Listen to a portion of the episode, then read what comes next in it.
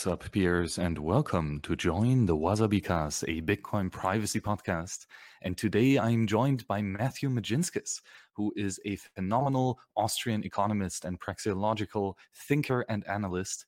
Uh, he in the first part of our conversation, we delve down into well the the basics uh, of of praxeology and what this economic school of thought has to offer, and we compare it to other mainstream uh, ways of thinking, mainly Keynesian economics, uh, and we see where that leads us, especially in the context of ethics right? and and doing the right thing and not stealing from others. Uh, and later on, we focus on the breadth of Matthew's research, and that is a base money analysis. Uh, so, base money is like a gold coin. Uh, or like a Bitcoin, or like fiat cash, or central bank reserves. Uh, these, this is the money proper per se, and not a claim on money, like a certificate to a gold coin in a vault, uh, or a credit card, a fiat token and this is especially interesting for for anyone trying to venture out in this very uncertain times of fiat hyperinflation uh, where the money supply is continuously being increased uh, at unheard of rates uh, or well, no, it's actually quite steady and normal for the fiat realm. Uh, but this is very important for you to understand why we Bitcoin and why 21 million Bitcoin money supply is one of the most genius uh, and useful inventions of the 21st century. So, without any further ado, uh, here is my conversation with Matthew Mežinskis about the Bitcoin money supply. Welcome, Matthew Mežinskis. How are you today? Max, doing just fine, my friend. Doing just fine. Thanks for having me on. So you have done a splash uh, in the Bitcoin space with your stellar analysis uh, of of money supplies on the global fiat scheme, and comparing that and articulating that in a context of Bitcoin. Uh, and this is incredibly meaningful work that I would love to talk down uh, or go down into this rabbit hole today. So to start this out with, why are you actually interested in you know money supply analysis Bitcoin per se? Yeah, yeah. So I I've told this story a few times. I'll try to you know I like to get on tangents, so just stop me if I'm on too too big of a tangent. But for me, it was all about um, as I think for a lot of people, the 2008 financial slide. You start asking questions. Why is this happening? Um, you know, I was like 25 at the time, 20, 26 when this stuff's really going down. Um, and I had just moved to Europe a couple years prior, straight out of university.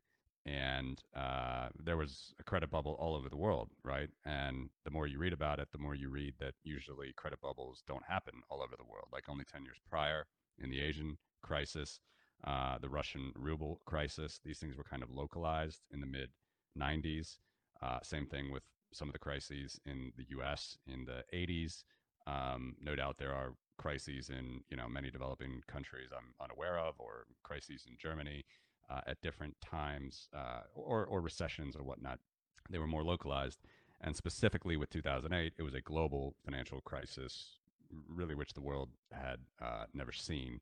Um, I guess that's kind of a kind of embellishment. I mean, you know, the Great Depression was pretty global, but uh, in any event, uh, specifically with real estate, which I was uh, and still do to this day. Um, I do a lot of corporate finance work, which basically means spreadsheets and helping clients, investors understand their financial position, deal with their banks, help them with their uh, with their financing and their loans, help them with their management, accounting. Um, I just always was sort of intrigued with the way that you know the numbers, the story that the numbers uh, could tell, and I was young and I just didn't know anything about how economics worked at the time. So I started to delve in, you know, go down that rabbit hole of uh, why these crises do happen, why they've gotten bigger, why they've gotten more global. Quickly found the Austrian school, quickly found Ludwig von Mises, Friedrich Hayek, Murray Rothbard, uh, Menger, you know, all the all the greats there. Um, and uh, yeah, just quickly, quickly sort of fell down that rabbit hole as well. Simultaneously, is definitely the case for many Americans, even though I was American living abroad. Uh, Ron Paul was on the scene like in a big way. He's definitely on the scene, you know, for for years and years and decades before running for president in uh, 1988. But um, you know, he, he made a big splash in in, in 2008, and uh, that was intriguing to me. And he was just such a uh, eloquent and and powerful speaker for like freedom and peace and markets. I just thought that this had to be there had to be something to this. So um, all of that, obviously, many uh, libertarians, free market, classical liberal people uh, who like peace and markets and prosperity, uh, they sort of go through their own journey and what they want to learn and do. I know Fernando, my former uh, co-host, still, you know, a color commentator. He comes on. Uh, he will come on uh, every once in a while. We can talk about that, but he had the same exact experience as me. You know, he's about my age. 2008 was the same thing, and many, many people, uh, no doubt, uh, can empathize with that sort of thing. Uh, that are about my age. You know, we're in our mid 20s, early 20s at the time. We just we just sort of discovered something that we were completely, uh, completely like blinded to and inept to before, which had no idea. And the Austrian school definitely offered a lot of solutions there, a lot of explanations. But I always came at it from my sort of i don't know for better or for worse i just was interested in financial uh, analysis and the numbers and working through uh, figures again like i said to tell a story. So uh, that's that's sort of how it all came to be for me. Very interesting that 2018 really was that point where you got more curious about finding answers. 2008. Yeah, yeah, yes yes. Um, and that was for one because uh, the crisis happened at the large scale, at the global scale, uh, and before that, that never happened. But still, there were countless crises on on the smaller scale throughout the history of, of fiat money. So I'm curious, what do you think is the explanation that the mainstream Keynesian economists would provide for these frequent boom and bust cycles? What do I think their explanation is, or do I think their explanation is correct? Uh, well, first let's line out what the argument is, and then let's see if it's a good one or not. Yeah. Well, um, I don't agree with their conclusion, um, and the conclusion that they espouse seems to have arisen during a time of the 20th century of uh, exactly um, exactly that sort of a centralization of power, a centralization of um, authority around the world, where um, and, and, and a centralization of military power as well. Uh, literally step by step, you know, from World War One to the Great Depression to World War Two. Um, these sort of uh, locally, you, you sort of went from a very uh, decentralized and des- disparate um, European, U.S., North American um, developed sort of economies, and and Asian as well, Japan, no doubt, very developed uh, during those times, uh, always, you know, for centuries uh, before that as well. Um, they they just sort of kept you, you just saw how this centralization of power, the centralization of sort of the acad- academia, academic wing of um, the state, you know, as many, many free market economists like to quote, you know, obviously, where do all the research papers come from? They come from government funded economists, you know, who apparently are telling us, you know, groundbreaking things about the money supply or whatever. Uh, it's coming from the taxpayer, the, the, the, the source of those papers and all of this research. So it was clearly coming from a more centralized sort of uh, an entity. Whereas the more free market, classical liberal school, which obviously Keynes and Hayek uh, famously have had this debate, you know, over, you know, the course of the 20th century when just massive death and destruction and socialism and authoritarianism was ravaging so much of the world, including where I am right now, former Soviet Union, um, you know, where my family, uh, one half of my family is from. That argument, like, I, I, never really thought about it, never really learned about it um, in, in, in, in grade school or, or, or, or high school, the, the gymnasium, as we'd say here in Europe, or, or even in university.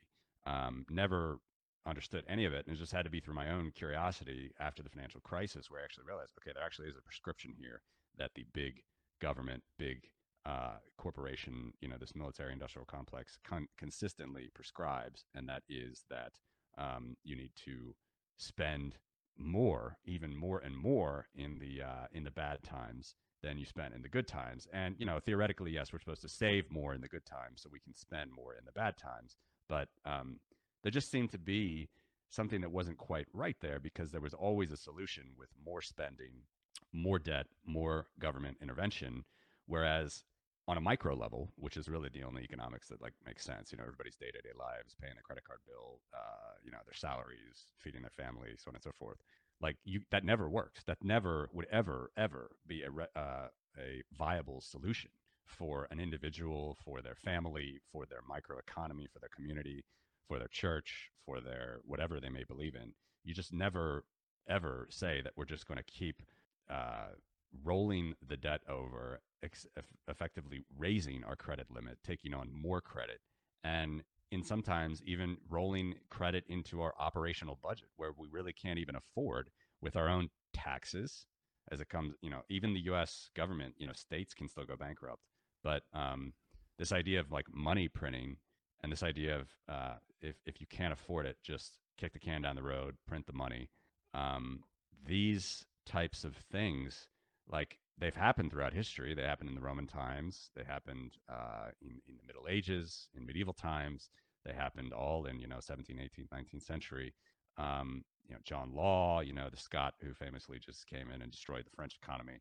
Um, all of this stuff is uh, has been ha- has been tried again and again and again. Yet somehow it keeps being spun as the solution to the very problems that they created: too much debt, too much spending, um, yet that's what we need more of. We need more of. So the you know this cyclical, iterative um, conclusion solution that's just continue to print, continue to borrow, continue to spend, um, without really ever looking at you know the asset side, the income side. Um, you know, is it really worth to have these programs? Is it really worth it to you know spend militarily or whatever the case may be? You can you can really roll it on any uh, government program that you want. It just it's really hard to believe that that is sort of the way that humanity should go forward when truly, truly on a micro level, um, which is what Austrians typically focus on.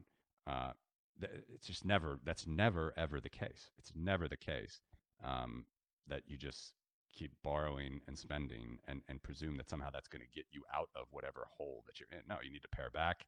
You need to stop your spending, stop your borrowing, stop your uh, reckless behavior that got you into the trouble in the first place and try to be more responsible. Like if it works on a personal level, why would we think that that would not be the solution on the uh, national level and now like the global level? Um, and obviously the answer is very clear because uh, you know th- there is no accountability there. You know Milton Friedman famously said four ways to spend money. Uh, you know you can spend. I won't go through them all in detail, but you know the, the best way to spend money is your money, your own money on yourself. That's when you're going to be the most prudent and careful and thoughtful and efficient and, uh, and, and just the best way to spend your own money versus the other way down on the other side of the quadrant there is spend somebody else's money on someone else. That's the world of taxes. That's the world of government. It's just it's just you know fake flag planting for small political gain for people that have no skin in the game. There is literally no reason that you know that anything that they said should be taken with any sort of uh, moral authority because it never would work on the micro level. It just would never work on the micro level. So it's institutionalization. Um, it's it's just you know these beasts that are governments, uh, particularly on the national level, when they have the power of the printing press at their will, uh, can really just be uncontrollable. And uh, we see that that just continues again and again and again.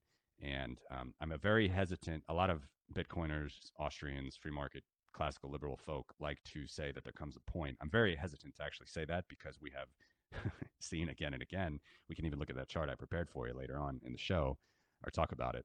Governments have tried this over the centuries, over modern decades. And whatever point there is, they seem to always be able to move past it, get people to rally in their corner of, you know, printing the money, borrowing the money. That's the way out. And that's just, it doesn't seem right to me. It doesn't seem right to me, never seemed right to me. And it doesn't seem right to a lot of people. And I think Bitcoin is, as always, shining a bright, bright, bright spotlight on all of these dogmatic, simplified uh, solutions that the big government, big state, big uh, military, industrial, medical, industrial complex has, uh, you know, sort of foisted upon us over the years. So uh, I'm not sure if that answers your question, but that uh, I, I, definitely do not agree with their uh, their solution, which they continue to offer and are offering at the present uh, Yes, beautiful tangent. I love it. And one thing from the early part of it uh, is that you bring up that the the idea is that when you're in a bad position, just spend more money consume more, produce more, right? Uh, it, and I think this reaction causes or is caused by the assumption of the labor theory of value, which is a pretty old idea and yeah. more recently formulated by Adam Smith and then picked up by well, both Marx and Keynes. Um, and it, uh, you know, according to this theory, if if what creates value is in fact the, the pure and benign and sometimes stupid labor of humans, well then yes if you're not doing that well go out and dig a hole and then you have some labor and apparently that's going to increase your values. And so this seems to me the the root cause of some of the actions and and viewpoints uh, of the keynesian mainstream view and maybe now let's compare this to subjective value theory uh, as the austrians follow it yeah precisely precisely max i think that's uh that's a beautiful way to compare it. It's the appropriate way to compare it, even when you uh, before you go into sort of the debt and spending tangents, as I was saying. Um, is yeah, simply look at if you're going to look at labor theory, which is still utilized today, you know, jobs and all this stuff, like as that's like the main crux of the issue. Uh, then all you would need to do is go out in your backyard and yeah, dig holes, uh, you know, install uh, wooden posts, you know, bridges to nowhere, uh, electricity lines to nowhere then everyone would have a job and you could just, you know, as the Brits say, which is a quote I never understand, Bob is your uncle. You know, you just move on and it's great. Uh, obviously, that is not, again, on the micro level, it would never work. Why do we think on the macro level it's going to work and there's going to be a net gain for uh, society? And yes, as uh, the great Austrian, you know, basically one of the founders of the Austrian school, Carl Menger, uh, sort of uh, discovered and, and basically um, you know shared the light uh, to, to the world of this point is that value does not come from labor or some individual uh, endeavor or, or even a gross uh, you know macro endeavor that's just based on pure spending or creation of something of something. It comes on this idea of subjective value which when we uh, you know engage in economic exchange um, every time it doesn't matter if you're a government, if you're a person, if you're a company, a firm, um, a firm with a monopoly, a monopoly privilege from a government, every individual actor, actor in the market, when they engage in exchange, they're always engaging uh, in in exchange and trade because they value the thing they are trading for more than the thing they are trading against. You know, the common one in the Austrian school, many well, there's many. You know, you can use the coffee example, the bread example. You know, you go to the bakery, the baker values your money more than he values the bread that he is baking. You value the bread that he is baking more than the money that you hold in your cash balance. So, very basic idea, but obviously it rings true um, in the market. And thus, you can see that really who is in charge, the, the, the source, the source of this value is not some unit of labor. It's not some omniscient government. It's not some planning board, you know, as Friedrich Hayek used to and liked to rail against. It's not any of those things. What it is, is the subjective want and demand of the consumer. And if the consumer is not satisfied with that demand, they go somewhere else and that producer goes bankrupt, or uh, they are satisfied with the demand and that producer is rewarded in the market with more profits, can expand its business, and on we go. Yeah. And this the struggle between objective evaluation and subjective evaluation is, I think, a, a very critical one to, to understand. And I would even argue that here both praxeologists like Ludwig von Mises or Carl Menger would be in agreement with psychologists like Carl Jung or Andreas Solzhenitsyn with that there is a objective meta valuation that every individual if asked would would claim that this is correct and accurate. It's like a, a true meta ethics of of how to evaluate. And I would argue that this Mises describes this as human action, um, meaning that individuals have problems and they have that genius spark to envision a future where these problems are solved. They can envision a future state where this uneasiness is removed, as Ludwig von Mises uh, says so. And then action is is applying force and your, your willpower to fix the problem, to change the situation. Right? And this is the objective part of valuation.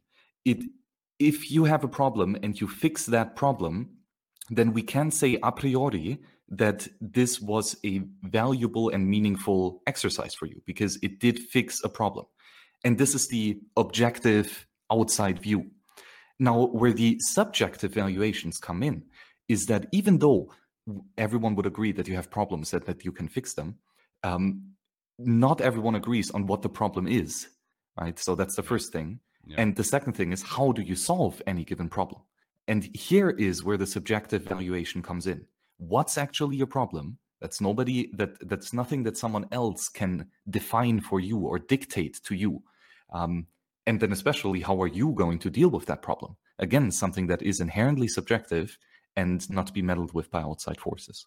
Absolutely, absolutely. And from there, you can jump right in uh, to. I mean, many Austrians have written about this. You know, Mises, I think, uh, really well. Rothbard perhaps pop- popularized it, but Mises, um, Mises sort of was one of the first original thinkers on this. There's two. Well, the first thing, uh, th- there's two things that jump from this idea of subjective value for me that are most important. The first one is actually not what I was just speaking about, but uh, Mises definitely quoted as well. The first one is caveat emptor, you know, which is a you know Roman, you know, sort of old Roman law type of a, a thing. You know, everything good. Uh, well, not everything good, but a lot of the uh, things that have stood the test of time, you know, are still in in Latin for good reason. Uh, caveat emptor, you know, let the buyer beware. Uh, the the responsibility of that um, action that you take at, the end of the day cannot rely on a nanny taking care of you. It has to rely on yourself and your family the, at the end of the day, the responsibility for that action. And if you are unsatisfied with that choice, if it does not meet your subjective value needs, then you act again. You might try to sue, which is a whole other can of wax, obviously, the, the, the courts of law. But if it's not worth your time to even sue, you just move on. You post uh, negative reviews on the internet in the modern world, or you uh, you know tell people about okay, this is a bad thing. We need to uh, you know not uh, not not um, share our hard-earned uh, dollars or euros or yen with this entity, we need to move on. So that's the first thing. That's it's always very important to me as far as like how to analyze um, just subjective value in, in the modern world, business cases, and so on. And the second one was more what I was alluding to before about Mises being the first one to really popularize this is the idea of monopoly. So monopoly, and Adam Smith wrote this way as well, the exact same way, exact same way, is that monopoly does not mean a, as Tom Woods like to say, you know, this sort of uh, goofy looking character with a mustache running around with big sacks of uh, bags with dollar signs on them, you know, and just monopolizing uh, rents and collecting and screwing all of the little guys and becoming apparently so big because apparently he was so good, he or she w- were so good in their business endeavor that they w- stole 95% of the market share or 100% of the market share uh, and then had the ability to come in and undercut the amazing efficiency that they themselves had apparently brought to the market, undercut themselves, uh, shoot themselves in the foot, raise prices, and just screw you know all the mom and pop shops out of uh, the marketplace, and you know just you know we are we are ruined. You know just fall into this disrepair. You know, Marx I think even thought that there would eventually just be one firm in the whole world. These ideas are patently false. Uh, literally, there there is no there's no if you look at if you take away the influence of the government there's no evidence ever of this occurring in the marketplace and even if there was one firm without government help that made it to 100% of the market share this sort of cartoon view of monopoly at least at least there would still be the threat of another entrant another competitor coming in to the marketplace to uh, take out the exorbitantly high prices or whatever sort of is happening because there's only one person in controlling uh, one one firm or individual or group of people controlling the market. That said, what monopoly really means, and what Adam Smith wrote about and Mises popularized and Rothbard popularized further, was this idea that uh, there really is no such thing as a as a free market monopoly or the cartoon version of monopoly. Monopoly is very simply, very simply, it's a firm in the marketplace that has a special privilege from the government, a special license to operate from the government. So here we go again with this large entity, which has is immune to sort of market forces. Um, you know, for better for worse. Unfortunately, I think mostly for worse, has the ability to tax and spend. Uh, it has the ability to operate with coercion, not persuasion. That is the government. When they grant a license to uh, an individual actor in the in the marketplace to operate and they prohibit other firms from operating and competing in the same sector or whatever. That is monopoly, and that is a problem. And that is where we'll see the distortion and the price uh, price rises, undercuts, gouging problems. Is always, always, always look toward the uh, government in the room uh, when you see something sort of wrong in the marketplace or something seems fishy to you or you don't like that this firm is this big. Don't look to why they're so amazing and why people are happy with their service because if they're happy with their service, they're happy with their service. That's it, full stop. Like if they're not happy, they're going to walk away. You have the choice in the marketplace to walk away. Look toward if you see something and, and you're, you're, suspecting some foul play, always look towards the relationship that that firm has with the government. And chances are, in fact, not even chances are, guaranteed, guaranteed they're going to have a special license from the government to operate with impunity the way that they do. And obviously, the one that interested me most, and you know, I don't want to jump ahead. We can still talk about this stuff more if you want, but the firm that most famously throughout modern history has uh, has has gained from this uh, idea of monopoly is what, in in the financial world is what we call uh, the central bank. In the financial world, the central bank is the is the uh, is the grantee of the government monopoly license and only central bank can do things that no one else in the marketplace can do, presumably for the betterment of society and humanity and our finances.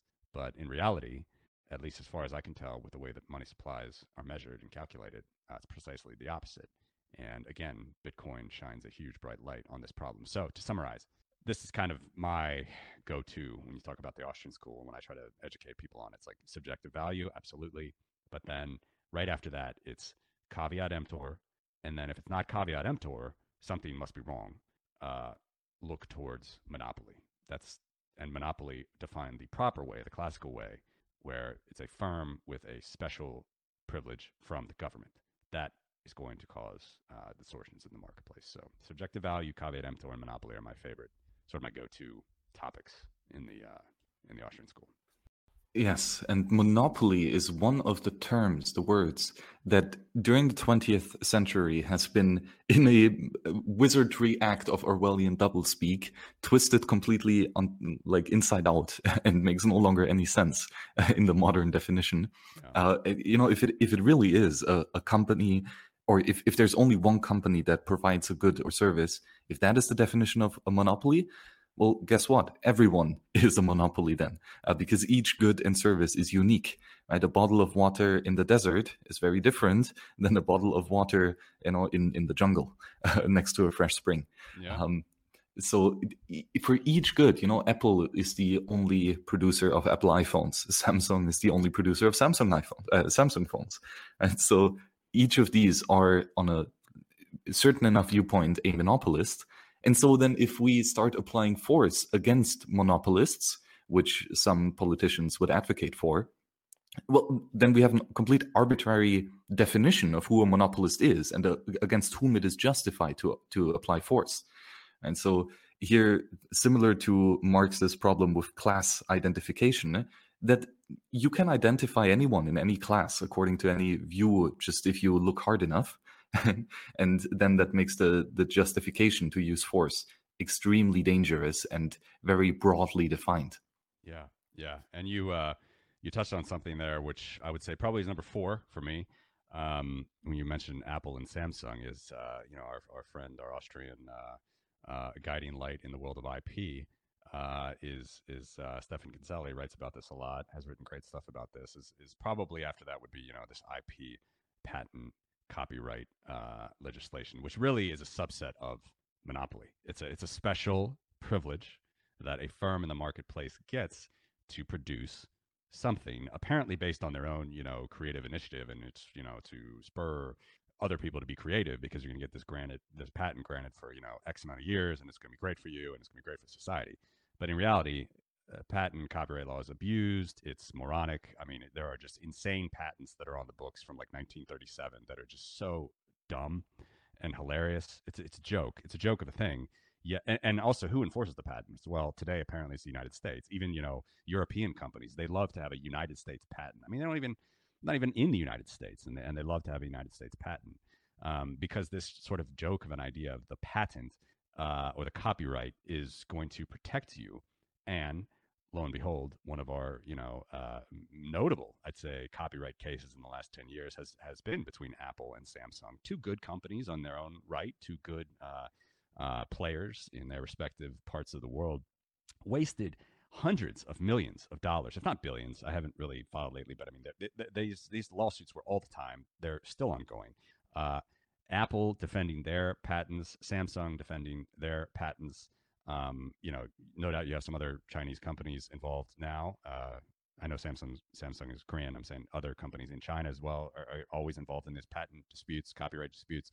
Um, hundreds of millions of dollars, if not billions of dollars, that are spent by you know going to lawyers and court fees to define the definition of this black rectangle that you know has really just developed on its own because that's what people wanted. But you know, apparently, this black rectangle in your pocket is such a sacred figure and form that we all, you know, could only survive on the, you know, omniscient uh, uh, hearings on high from apparently United States courts primarily about what the black rectangle should be. Whose idea was it? Uh, are the corners rounded enough? Are they not rounded enough? Is the screen glossy enough? Is not glossy enough? Where did you get the materials? This is this is just a joke. I mean, it's a joke on. It's it's so obvious that the consumer benefits nothing here. The only people that benefit are certain interests, lawyers, court fees, uh, government connected players to these lawsuits, and maybe short term profits for the company. Maybe, maybe. I, I don't know if there's like great studies on that, but I mean, certainly the consumers do not benefit. The consumer does not benefit from all of these monopolistic practices and defense of monopolistic licenses that are called patents and copyrights from these big tech firms at all. The consumer doesn't benefit at all. Only people that benefit are the companies, the entrenched interests. There's no benefit to the end consumer there. All it does is waste time, waste money, and slow progress and human innovation, technological innovation down. That's all it does. So that's that's number four on my list for sure. Yes, and listeners, go back two episodes back uh, for a long conversation with Stephan Kinsella about all the nuances of, of IP and the idea of ownership of scarce and non-scarce resources. Uh, we dive down into that topic uh, very much in depth. That's um, great. He's just great. Yes, yes, one of the people that I've learned so much from. it, has been ridiculous. So I stole all of his ideas, uh, and now I'm much better off. Yep, yep. Exactly. Uh, it's it's endless, man. It's endless. The the copyright and patent trolling stuff. It's it's insane. Mm-hmm, yeah.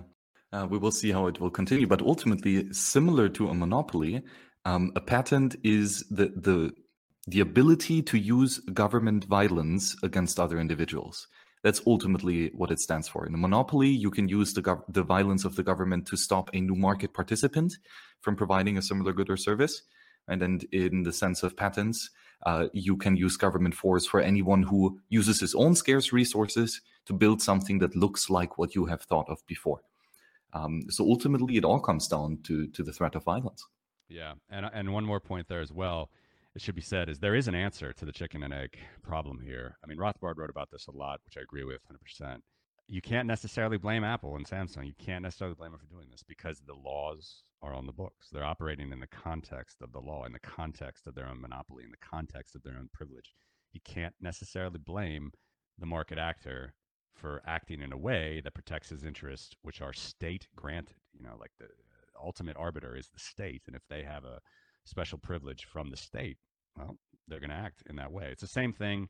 Um, it's the same thing in a slightly different way, but it's it's it's basically the same thing. Like if if you're going to get tax credits for whatever it might be, I don't know, solar or whatever. I mean, you may be against the violence of the government and the coercion and the uh, unfair, uh, to use a mild word, uh, distribution of resources from one taxpayer to another.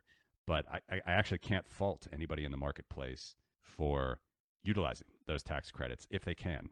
Um, I can't fault them at all. And and Rothbard uh, definitely didn't fault the market actors. He fault, faulted the, this is the, go back to the chicken and the egg point that I made.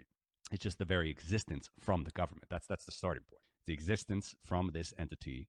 As Rothbard used to say, there's only the, the government and the, and the mafia are the only two entities that he was aware of where you could legally, uh, well, legally, I should say, where the business uh, model of the enterprise was coercion rather than persuasion. Like you simply at the you know however you want to say it, at the threat of going into a cage, the threat of a gun, at the threat of uh, losing your well uh, your your your your uh, your hard earned uh, wealth.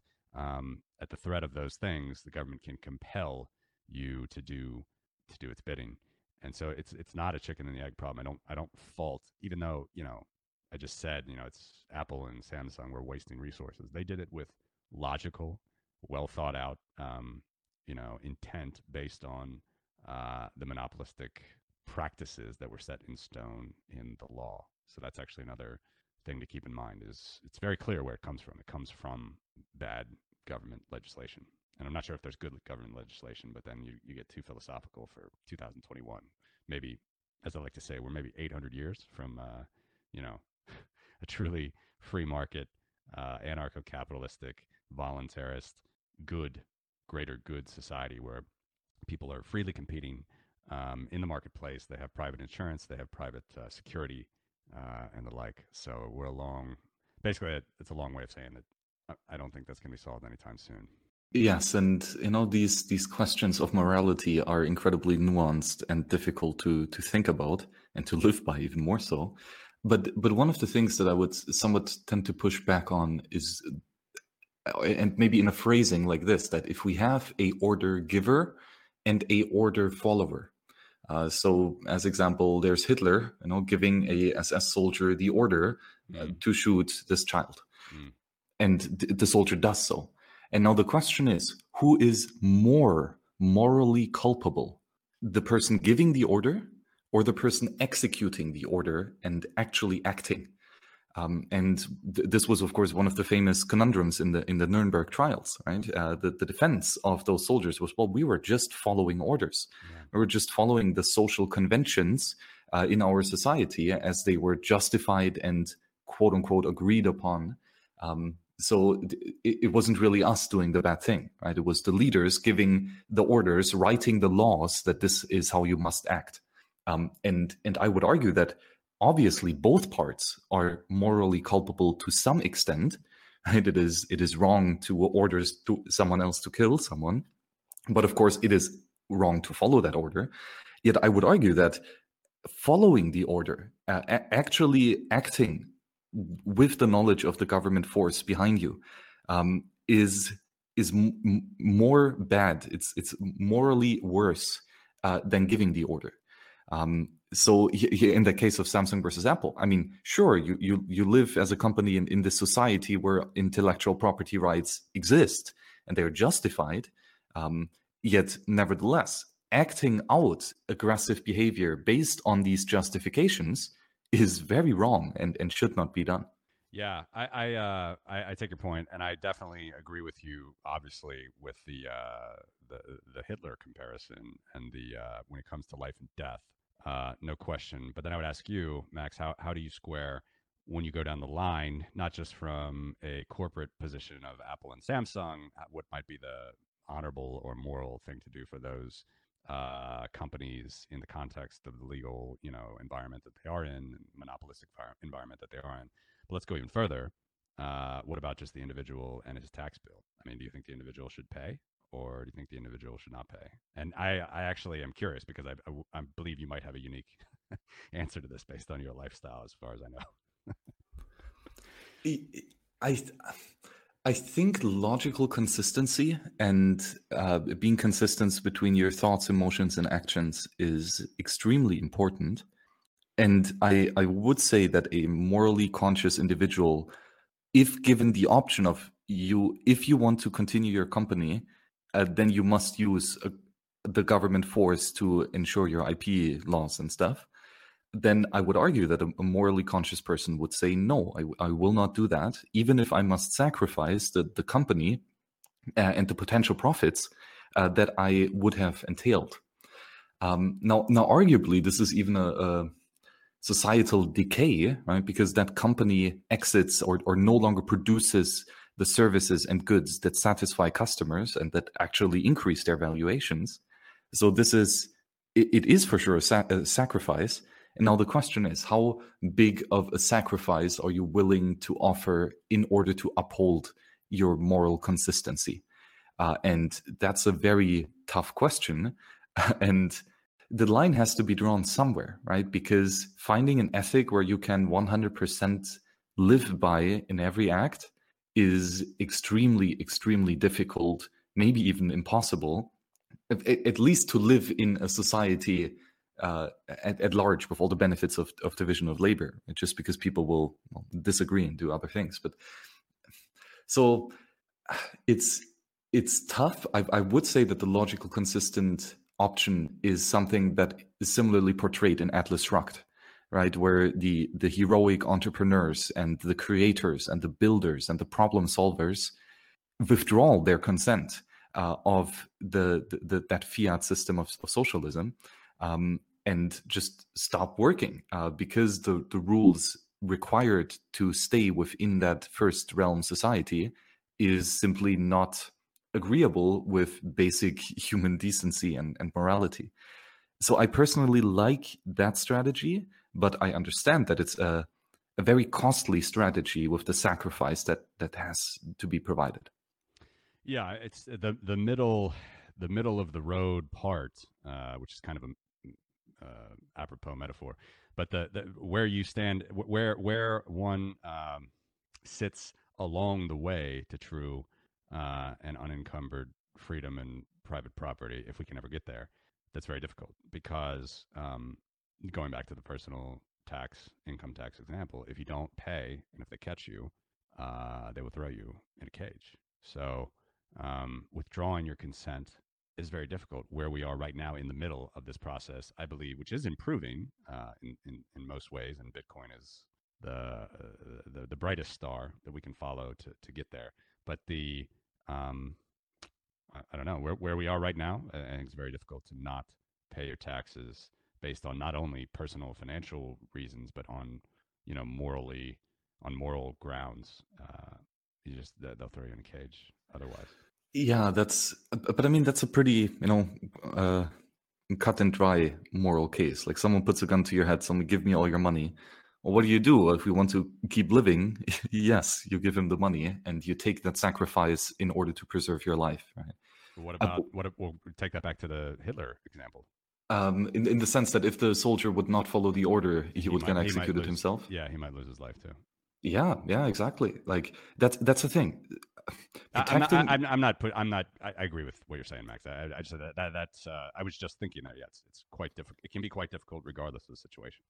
Exactly, because society requires a sacrifice at, at some point w- with your moral principles. Uh, well, I'm not sure if that's a requirement, but at least it's the current manifestation of how things are. Right. Uh, so, right. Right. so yes, if if you would live up by your principles and you would get put, you know, shot and and put into a cage, well, then yes, that will affect your decision making. That's that's in part the the horror and the evil uh, of, uh, of, of regulations. Um, yet, w- one thing that uh, a bit more of an interesting moral case is what you mentioned earlier. What if you can get a tax break, uh, or even better, what if you can get a subsidy from the government? Yeah. Right? What what if you can actually get some of the money from the government to then use in your own causes? And of course, one early viewpoint would be well i've already paid my taxes in the past so this is just me getting my money back right that's the thief you know stealing a 100 bucks and giving me 50 back i mean that's great right he, he only stole 50 bucks from me and that's that's true in a in a macro sense but if you look into it it's not a fungible uh, fungible transaction here.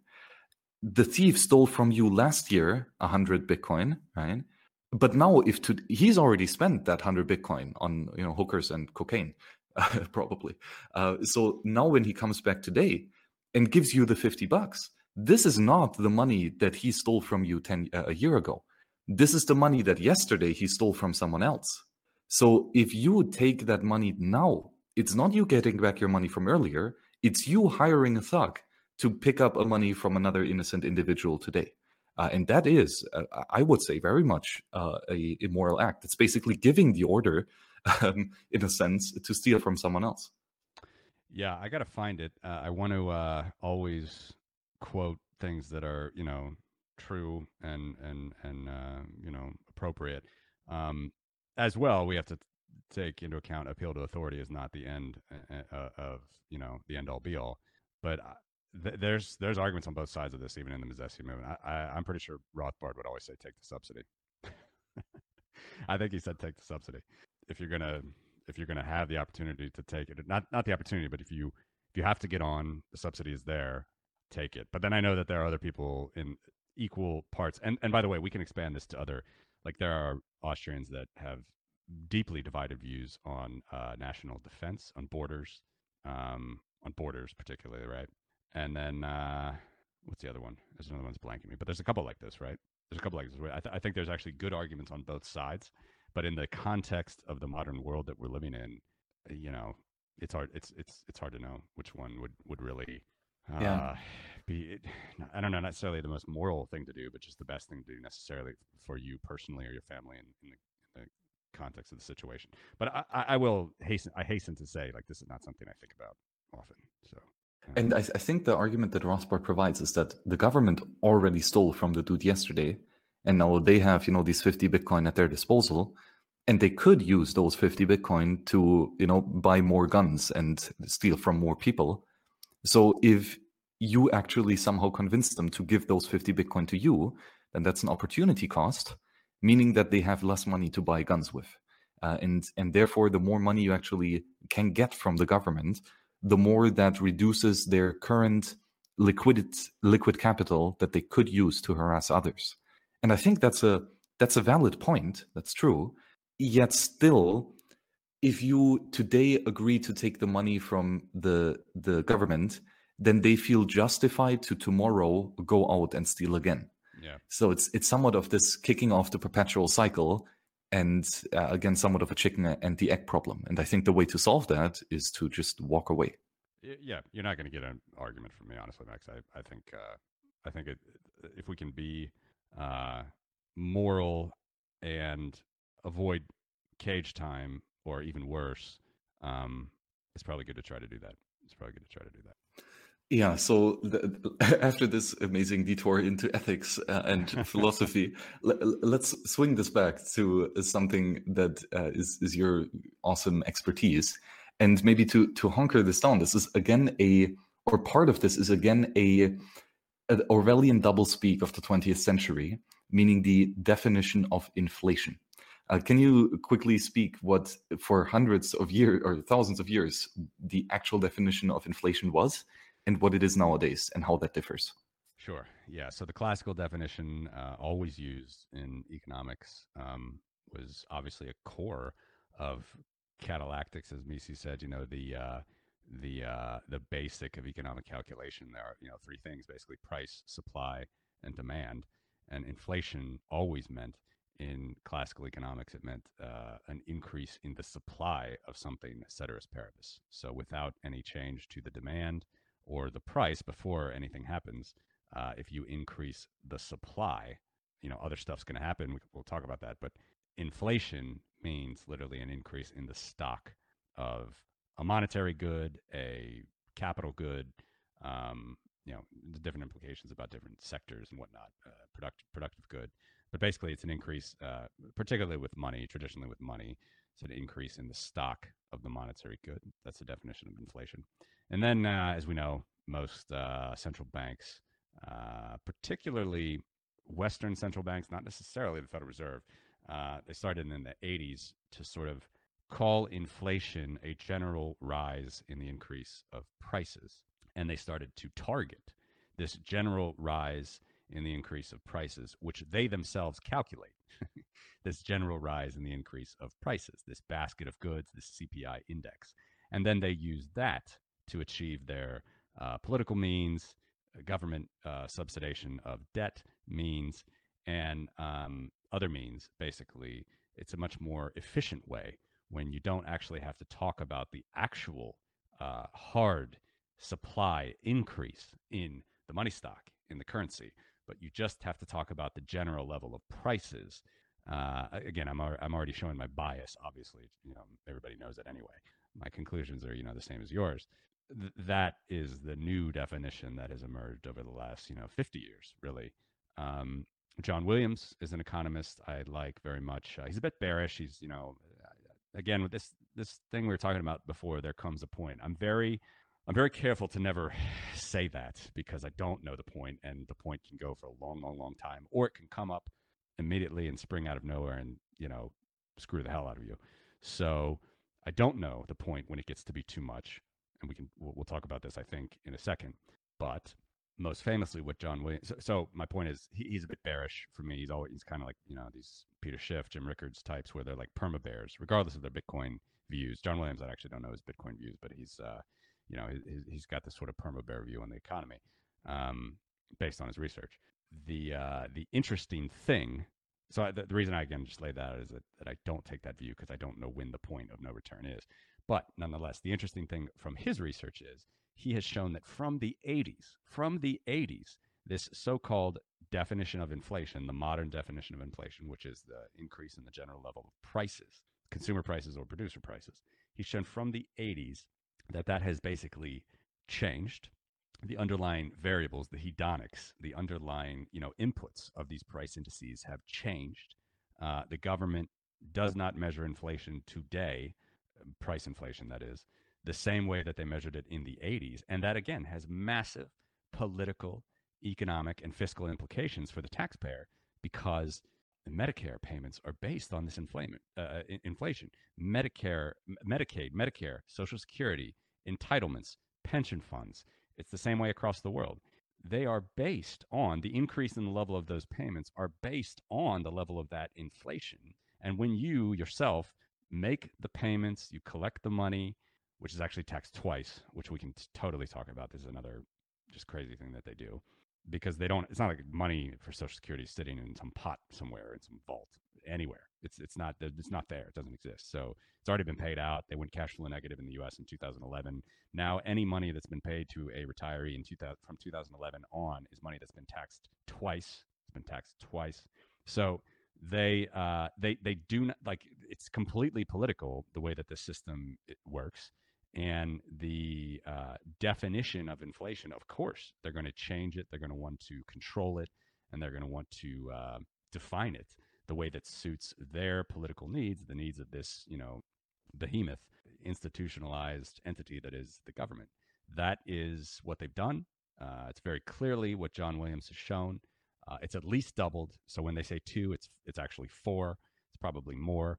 But in any event, uh, one of the things I can say, I haven't spoken about it, but I will speak about it more often. Like I, am going to start to have uh, as an expansion of this monetary base exhibit, which we've done on uh, cryptovoices.com uh, for the last three years, basically.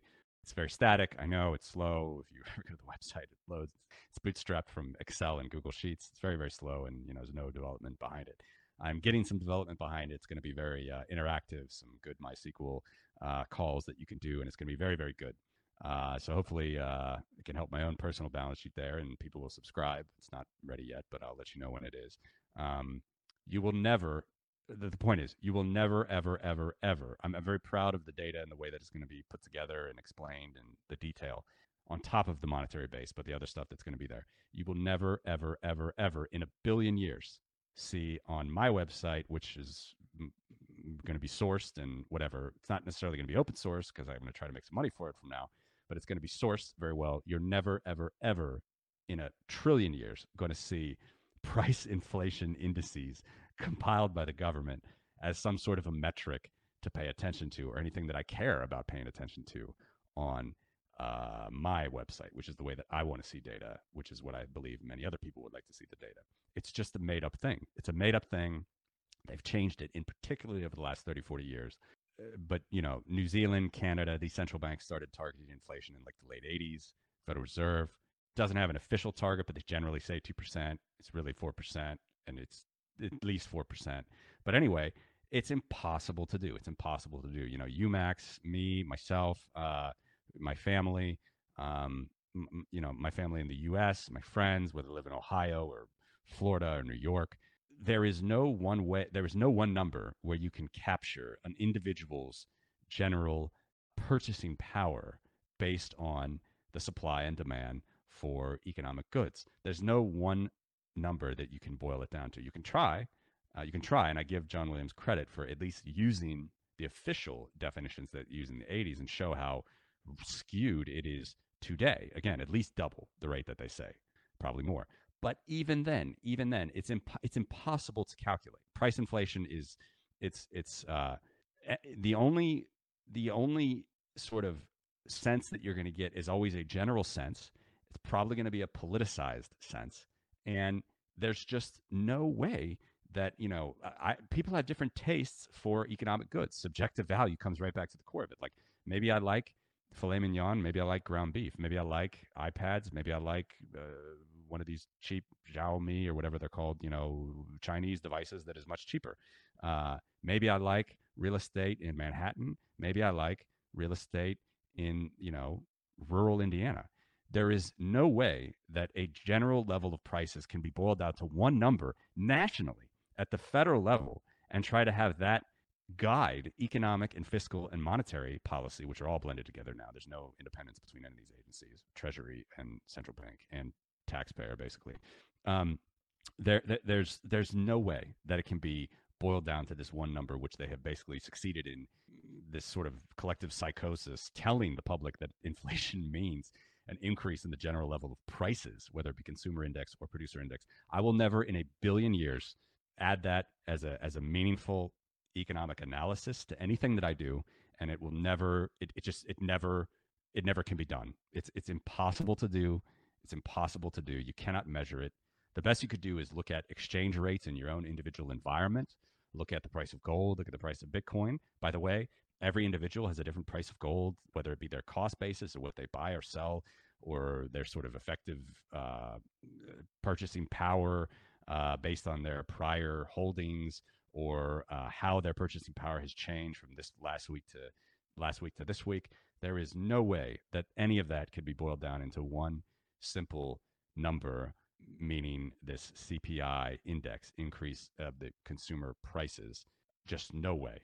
Huge big tangent there, but I will never ever in a billion years put any stock into that uh, that type of a thing. And again this this logical consistency is one of the many reasons why i like you. So please don't give it up easily. And it's it, it's even more than that right? Not just is it for, for all your reasons that you said impossible to calculate such a global price right uh, for everything uh, one additional reason why it's impossible is that the price itself is not how valuable the item is this is a, again a fallacy that comes a bit out of the labor theory of value and the objective price valuation theory, meaning that if I sell, uh, you know, Matthew, this uh, Lamborghini for 10 Bitcoin, then the Lamborghini is worth 10 Bitcoin yeah. objectively. Yeah. And that's that's false. That's yep. false. Um, why why would uh, Matthew and I exchange something that has the exact same value for both of us? It none of us gains, right? So none exactly. of us would be encouraged to make that act. Exactly. what actually happens is when I buy uh, uh, or I buy for 10 Bitcoin the Lambo from from him, is that I value the Lamborghini more than 10 Bitcoin. It's more valuable than the thing that I sacrifice right now. And and how much valuable? Uh, how much more valuable is it? Again, that's nothing objective. That's very subjective. Up Maybe I would have been willing to pay 100 Bitcoin for this Lambo right? And then I got it for 10. So that's, you know, it, the Lambo's for me much, much, much more valuable than the thing that I needed to sacrifice. Exactly. Well put, Max. Completely well put. And uh, it's not to say that we can't calculate price, right? It's not to say that based on supply and demand, you know, we can't generally find a reference rate. It's kind of like the reference code for Bitcoin, right? Like there's a reference code for Bitcoin uh, you know, with certain consensus rules and whatnot. Just like there's a reference price for gold and oil and um, some of these commodities that are generally, you know, uh, just that. They're, they're the same material inside and out. They've been the same for years and years and years, for, forever. I mean, chemically, like they, they, they, won't change, at least not in our modern world. Uh, th- th- you can definitely uh, derive a reference price based on supply and demand for some of these things commodities bitcoin gold oil whatever. But that is that still still a far cry a far far cry from analyzing a scientific economic politically uh, omniscient wonderfully planned uh, decisions by our fiscal and monetary overlords. That's just it, it's, it cannot be done with that sort of an index It's one number where you're just again picking random sectors out of thin air. Uh, it does not encompass every individual's actor, every individual actor's subjective value, as you as you very appropriately illustrate. And indeed, it's impossible. It's impossible to do so. Yes, uh, very much. And there's another thing that looking at uh, the change of purchasing power is only one of the many things that goes on when you increase the money supply, right? So yes, increased supply at the same demand, right, means a decrease in the price. That's that's that's logically consistent. But that's not the only thing that's going on. Right? This is something that was also discovered very hundreds of years ago by Richard Cantillon, um, the, the. Cantillon effect. So can you go into how we can look at an increase of the money supply further to get more meaningful insights other than just an, a decrease in purchasing power?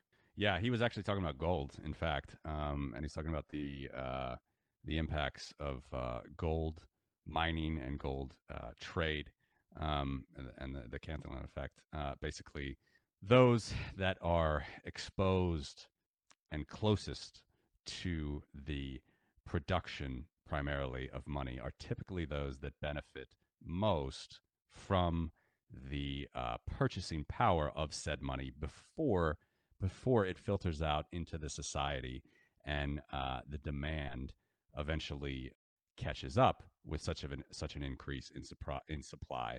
And uh, until it does let's say prices are going to rise. And those that are closest to the mining to the fiscal trade of something like gold which is you know obviously a famous uh, historical commodity money in the world that we know those that are closest to that uh, commodity benefit the most before it percolates and uh, demand catches up in the rest of society, and thus price prices have to rise uh, to do so. So they benefit before the prices rise, and uh, the same can certainly be said today with the politically uh, the political elites, the political uh, powers that be, certainly the market makers, the people that uh, gain uh, these things called bank reserves, which is modern day basic money. Bank reserves, basically electronic unit of money that's traded uh, between banks and central banks, primarily uh, reserves for government bonds, government bonds for reserves, what, depending on whether the central bank wants to increase or decrease the money supply, which typically, mostly, always is an increase in the money supply. Maybe, maybe sometimes, if you look at the paper money supply, which is the uh, the other portion of the monetary base. There's commercial bank reserves, which I've just described, uh, and then there's also paper money, you know, notes and coins that we all you know love and hate, whatever, in our wallets or under our beds. Um, that money supply, actually, as in olden days, as it is now, does tend to go up and down seasonally. Uh, a little bit in the summer, a little bit in uh, in uh, the uh, fall. Actually, pretty much every season, but the biggest jumps are usually in the summer when people uh, uh, get paid. The, the, late summer when people get paid, you know, at, during the, the, the, the, biggest harvest times when people get paid, that's when they go up, um, as well as uh, around Christmas and New Year's. Um, money supply, the paper money supply typically goes up there. And then the demand for those cash balances fall during the rest of the year. Um, so that, that is true that money supply does tend to go up and down, primarily with paper today. But when you're talking about this bank reserve portion, which is basically uh, the biggest way, the biggest way in the modern world that the central bank monetizes uh, the economy, it, put, it literally puts money into the economy by buying government bonds that are floating in the marketplace openly. That is pretty much always expanded. Uh, but you do have to be consistent. You know, Fernando and I were, I think, the only ones, not the only ones, I'm exaggerating, but uh, this is another common thing that Bitcoiners like to do and gold bugs like to do is always say central banks just print, print, print. That's all they know how to do is print, print, print. You never would have heard that from us uh, during the start of our show in 2017 until uh, 2019, when, yeah, mid 2019, let's say, um, the central, which really from 2014 to 2019, the U.S. Federal Reserve was actually trying to unwind all of the money that it had printed to buy bad mortgage-backed securities and other debt during the global financial crisis. They were actually not buying uh, new issuances of those, you know, that roll in that credit card over. They were not rolling it. They were trying to let that money get out of the economy. And they did a somewhat, you know, consistent job from 2014 to 2019. But even in 2019, uh, the money supply actually never went negative globally, globally. But yeah, the U.S. did not print money, in fact, uh, from 2014 to 2019, So you never would have heard that from me because again, I'm just trying to look at the actual figures as, as they are. There's a lot of hypotheticals. There's a lot of uh, people like to to to, to uh, embellish money printing, whatever. Some Something I probably don't want to go into too much here, but there is a number. There is a number, which is like the crux, I think, of what what we're we're getting into here, Max. Is there is a number that uh, does measure the traditional, classical Austrian definition of money, the traditional, just general economic Adam Smith definition of money. And today, in our modern fiat world, that's called the monetary base. That is the central bank printing press. That is the printing press of the central bank, which is the monopoly institution uh, that uh, has this charter granted from the state. So the monetary base, which is physical notes and coins, and commercial bank reserves, that is the printing press in the modern world today, and you can measure it. You can measure it, and uh, I've been doing that for about the past three years on uh, on our Twitter feed as well. Very fun. It, it, yes, very fun, very tedious work, and I'm extremely grateful that you do it. Um, b- before we dive down into the nuances of, of how the, the fiat system has inflated over the last years, um, I just want to highlight one more time the, the, the consequences of the Cantillon effect, or that are described in the Cantillon effect, the consequences of increasing the money supply. Mm. And they're they're twofold, I would say. So f- first of all, is a shift in the percentage of the money supply for each participant. So let, us say we have this this small economy with uh, Matthew, me, and well, Murray Rothbard. Uh, Rothbard is of course the richest guy. Among, uh, no, wait, uh, he was always the poorest. Uh, so so Matthew, you're you're the richest guy, yeah. right? So you have 50 oh, yeah. monetary units. Um, I I have 30, and Murray has 20. Right, the poor bastard. and now uh, the percentage of the total money supply of 100 units, right? So uh, Matthew has 50%, I have 30%, and Murray 20%. Now, what happens if the richest guy among us just starts printing more money, right? Uh, so Matthew prints himself another 100 units of money. So we have a total money supply of 200. And all of a sudden, uh, Matthew has increased his nominal holdings of the money from 50 to 150 right? While for Murray and me, we still have the same nominal units, 20 and 30 respectively. Uh, how, however, what did change is the percentage of the total money supply, right? Um, here we did, we do see the first effect of increasing the money supply, meaning that the person who does, who receives the newly created money first, increases his percentage of the total money supply from 50% to 75% in our example. Mm-hmm. And that is an well an increase in wealth right in, in your proportional holdings of the capital in this monetary system. While then the people who have not yet received that money murray and me we have decreased our percentage of the money supply holdings from uh, 30% to 15% and from 20% to 10% um, so these are the direct consequences and they happen at any time when you increase the money supply right? So this is the same if you increase the gold money supply, if you increase the Bitcoin money supply, if you increase the fiat money supply, that's that's always the same. Those who who receive the newly created money first gain a larger proportion of the percentage of the money supply. Obviously, right? Yeah. The only the, just one thing, Max. The only thing I would say there is the key. I think the key word that you uh, should always say there is ceteris paribus because it is possible. It is possible, but it typically does not happen. But it's possible that when the, even when the money supply is increased at that very moment, uh, the demand for whatever reason, the demand for cash balances has gone down at the same time. It is possible.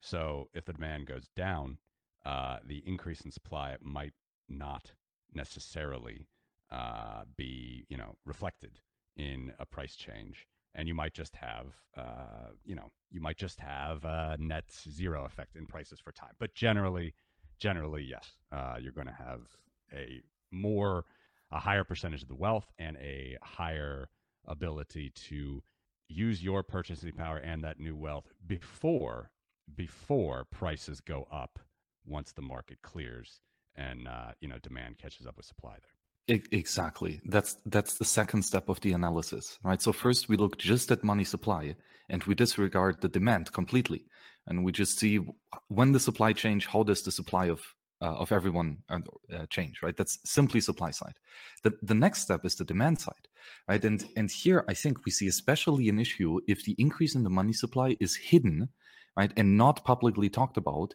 not mm. publicly understood right? So if if nobody knows that the money is being increased, well, then Murray and me, we're just not going to do anything. We will still think that we have 20% of the money supply when in fact we only have 10, right? Um, and the, this means that we will not adjust our prices upwards to reflect the actual percentage of, uh, of the money supply that we want to reflect uh, in this trade. Uh, and here is, I think, also where uh, Jörg Guido Hülsmann brings in the ethics of money production. That per se, increasing the money supply, if everyone knows about it, and even better, if everyone agrees about it, is completely ethical. Yes, it is a shift of purchasing power still, just by the fact that the supply increases and some person is going to receive that new supply first. Right? But if everyone knows about it, at least everyone can adjust their prices adequately, and right? making it again a fair and ethically correct system. Yeah. Yep. Right on. I think that's very important point to, to make regarding uh, the initial expansion of the money supply. It's uh, the the modern equivalent of this Cantillon effect, which is originally you know discussing gold, is now discussing uh, the fiat expansion of the monetary base, which really can only benefit um, the government, which pays its bills all the time from either taxes that collects directly or from this authority that uh, th- this privilege that it gives uh, a central bank in whatever jurisdiction it's in to basically buy its uh, its its uh, government debt that it cannot pay with taxes at that particular point in that particular quarter in that particular month in that particular year.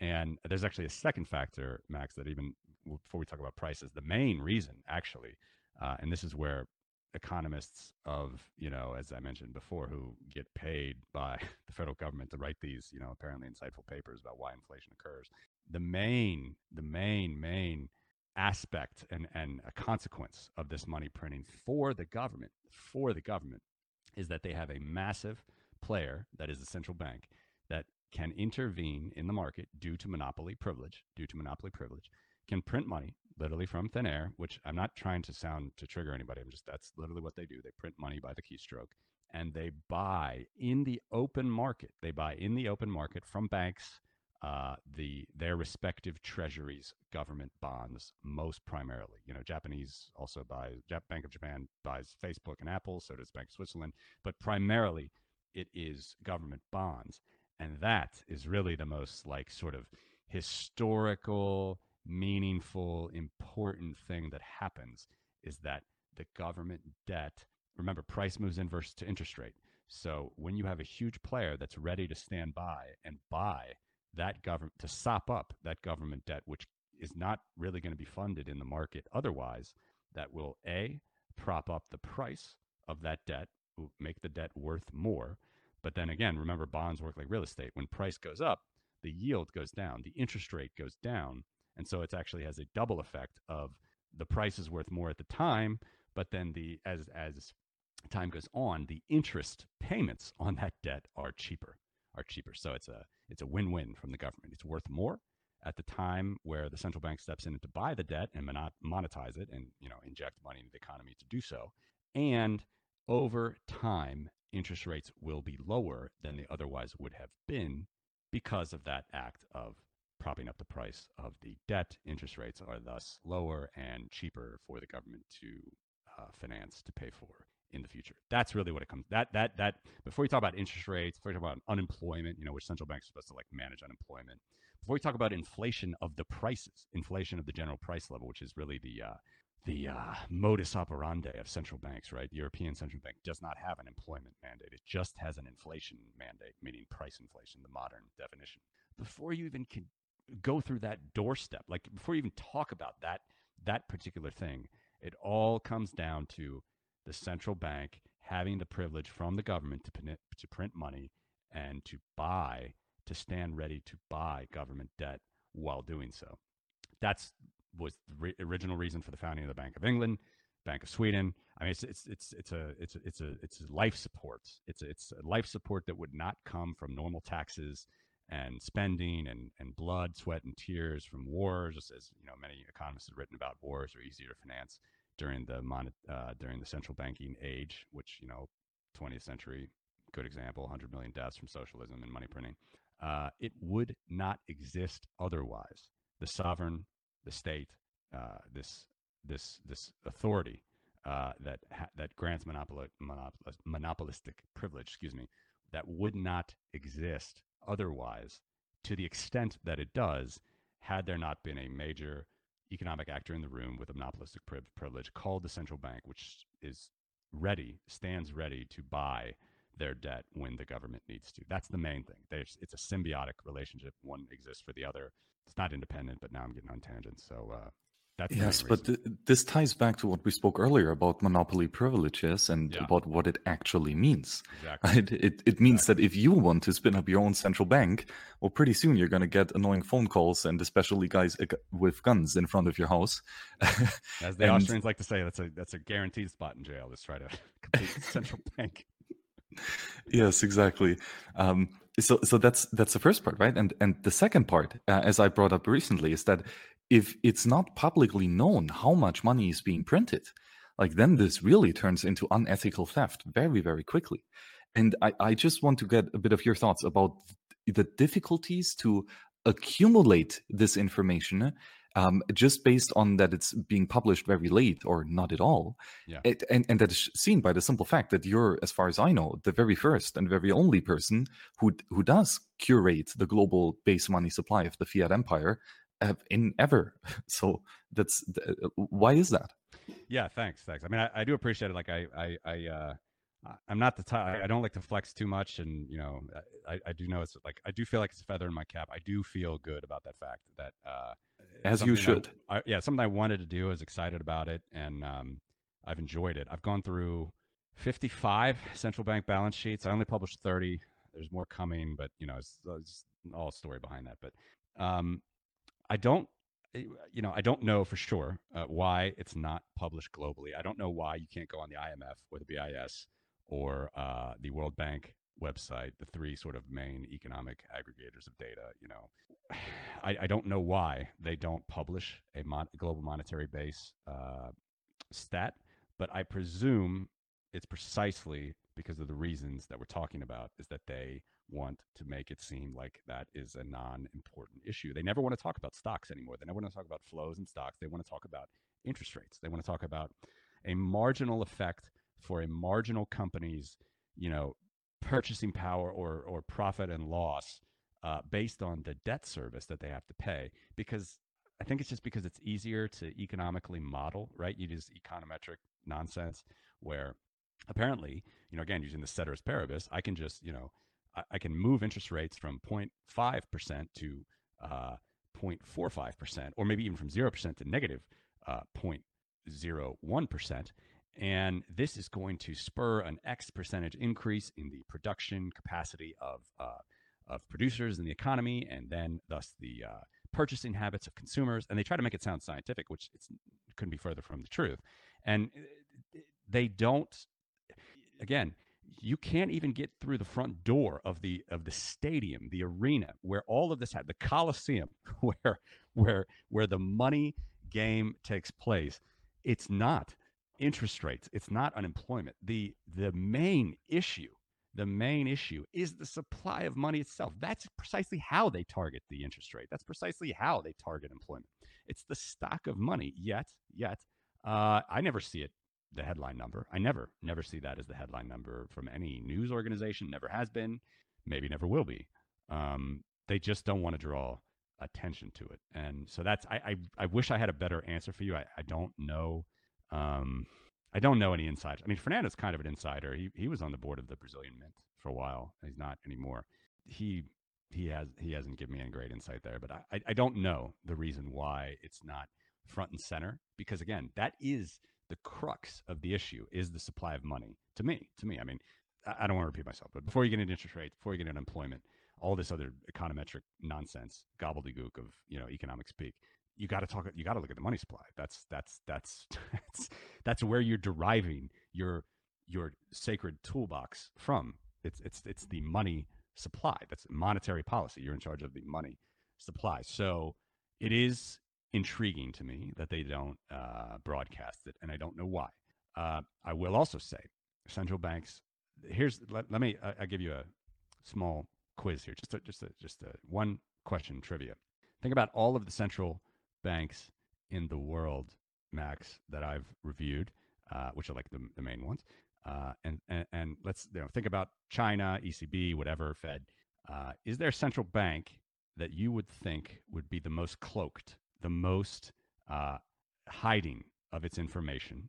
Don't think too much of it as a trick question or not. You know, China can be in there, whatever. What central bank do you think is the most cloaked, or, or in my opinion, since I've gone through all these balance sheets, what what central bank do you think is the most?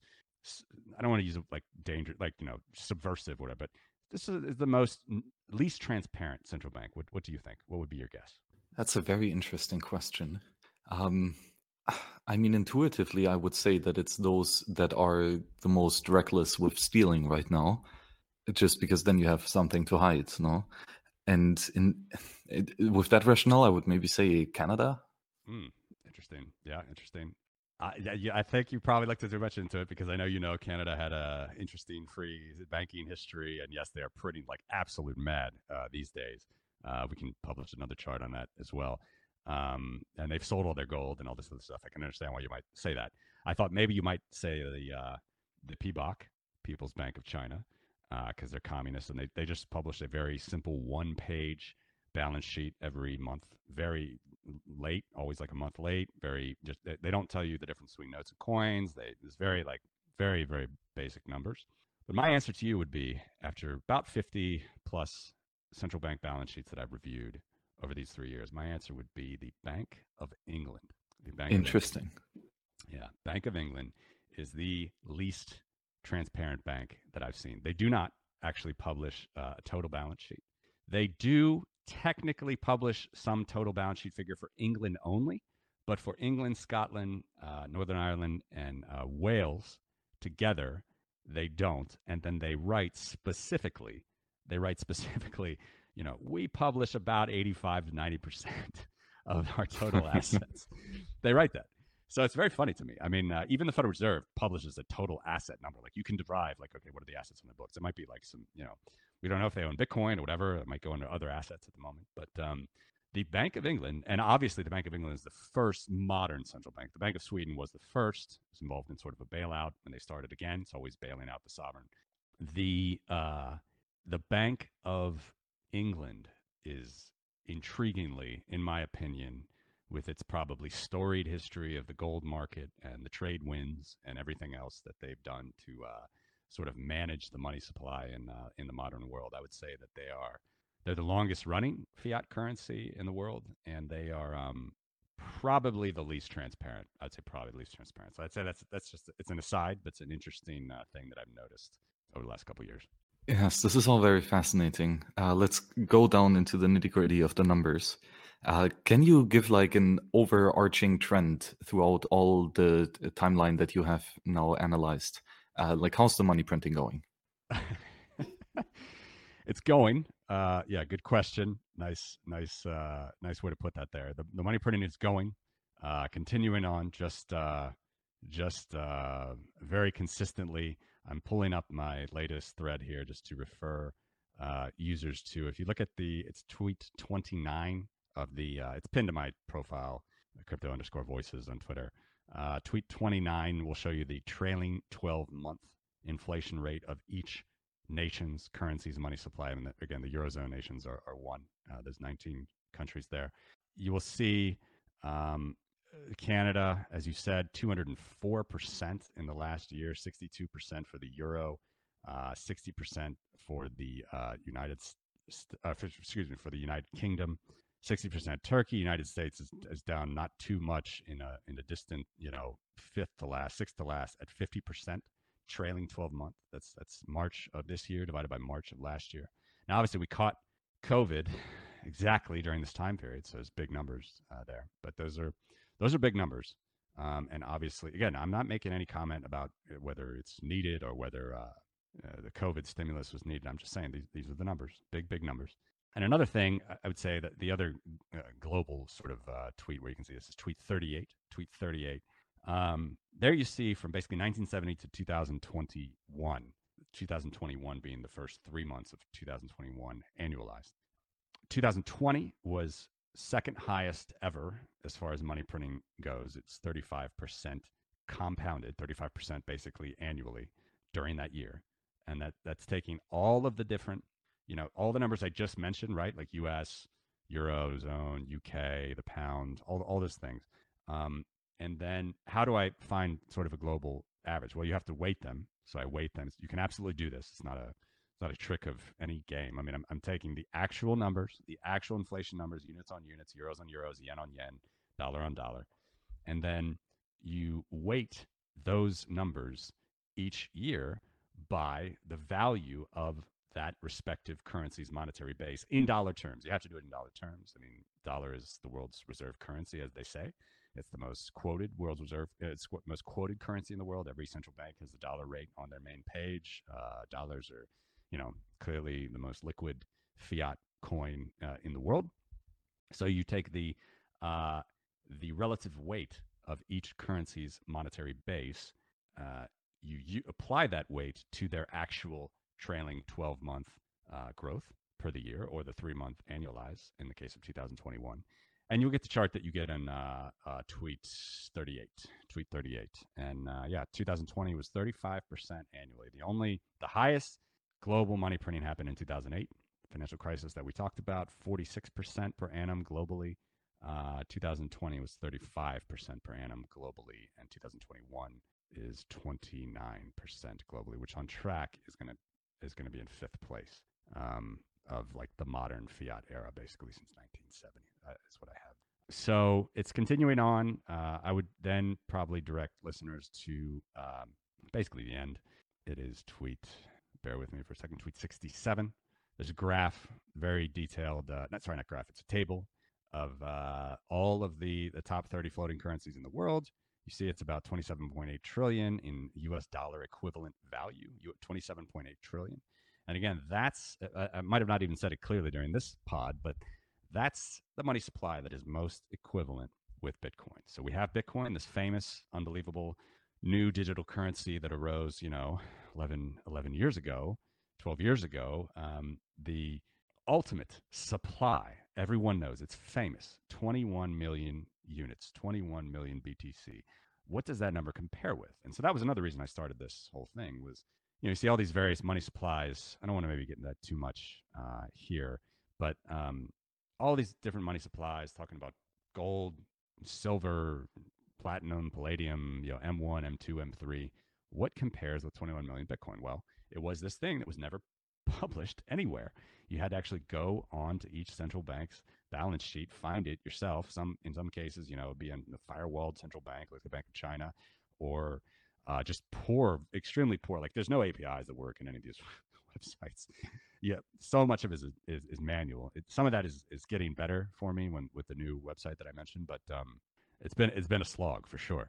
So anyway, the, all of it is summarized there uh, as of March 31st, 2021. Uh, the trailing 12 months, which I mentioned, the actual last month annualized, which has the most noise. Uh, but at the last month annualized was about 72% uh, globally.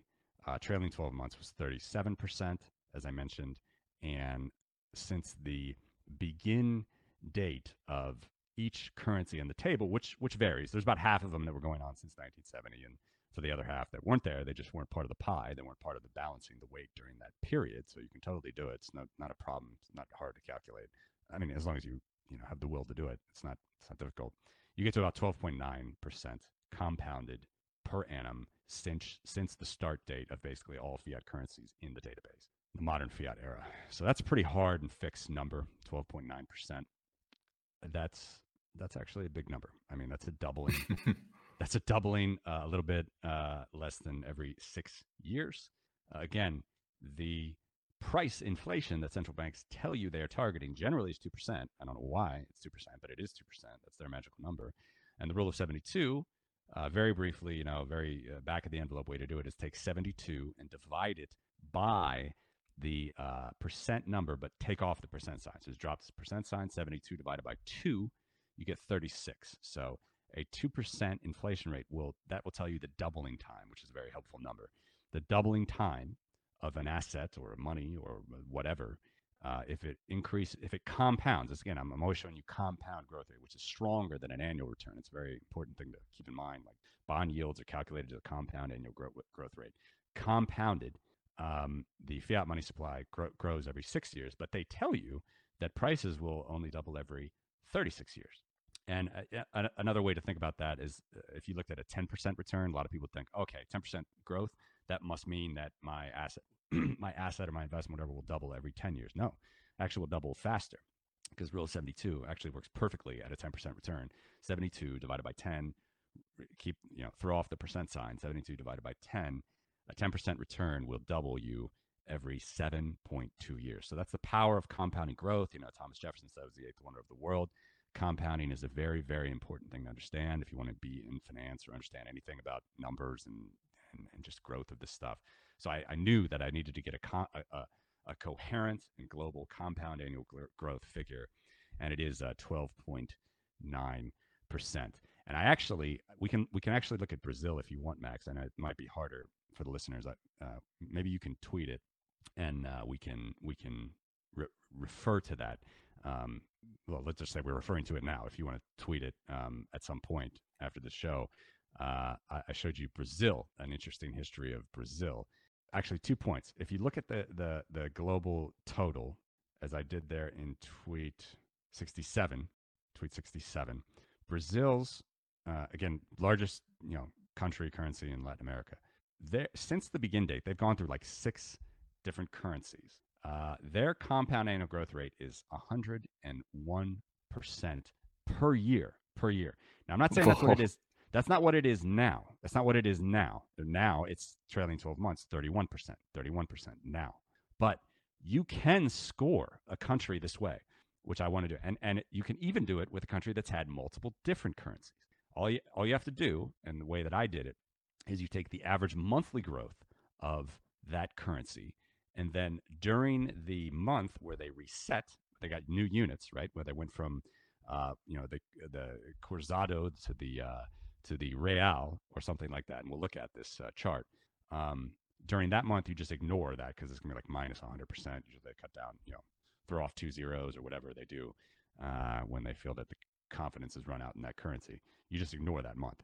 So you take the average of all the months in the series, you know, 50 years of data, you get one average monthly figure, you compound that. That's how you get to compound annual growth. But actually, there's another way to do it, which I didn't do it because I thought it would be maybe too complicated or confuse people. I just thought it'd be easier to say average monthly growth. I do this for Bitcoin, I do this for gold, silver, whatever. But I actually looked at it. If you did it, the actual proper uh, compound growth formula, which is you know simply uh, you know we're talking about present value future value. You know, you can find this in Excel or a, financial calculator if you do it. Basically, it's uh, the present value divided by the, excuse me, the future value divided by the present value, present value raised to the uh, the quantity of one divided by the number of periods that have passed minus one.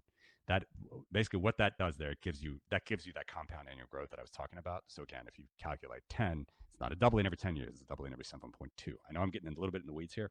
I just want to explain. I was curious because I didn't do it the actual technical financial way uh, at the very beginning when I started to do this, and I will do it actually for the um, you know when when the website is upgraded.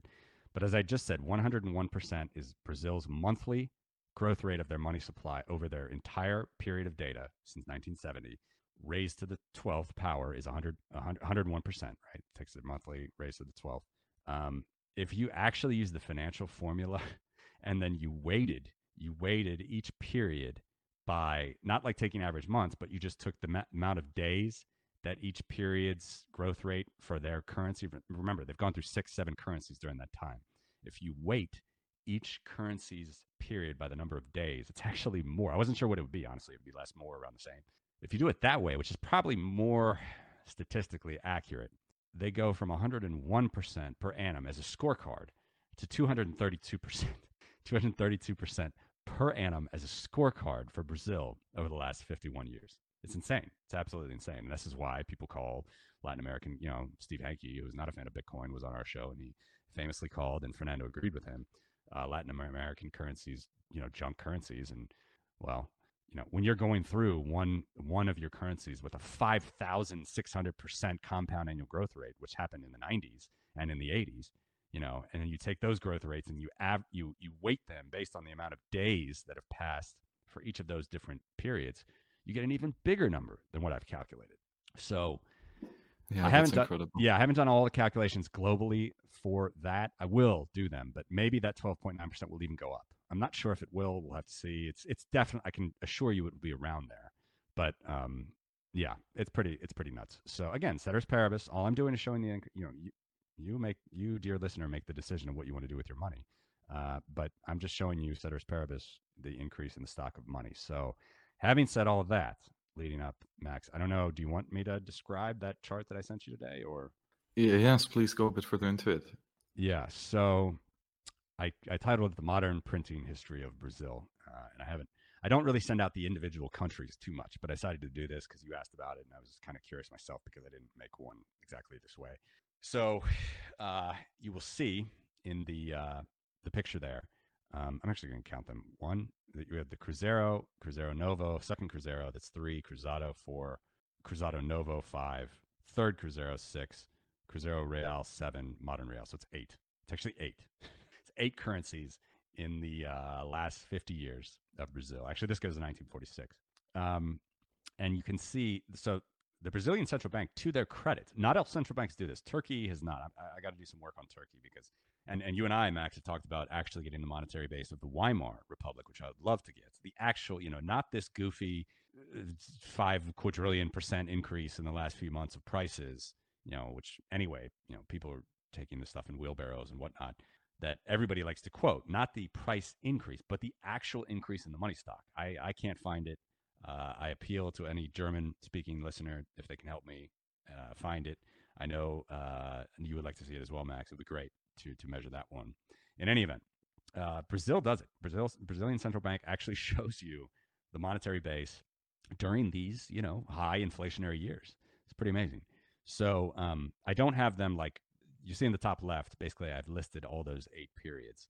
Um, but you had asked me, Max, you know, where is there a point that we can see as far as like, you know, when things get out of control? And obviously, my standard uh, Austrian example would be I, I, I doubt it. I think, you know, it's always going to come faster than you expect. Sometimes it might take longer than you expect, but like it, uh, when it happens, it's going to happen probably quickly.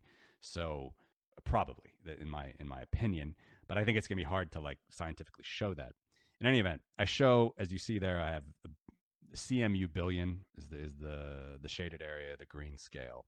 That's all eight of these increases of the money supply in CMU billion. CMU is current monetary unit. That's what these uh, central banks like to call it when they go through many many currencies.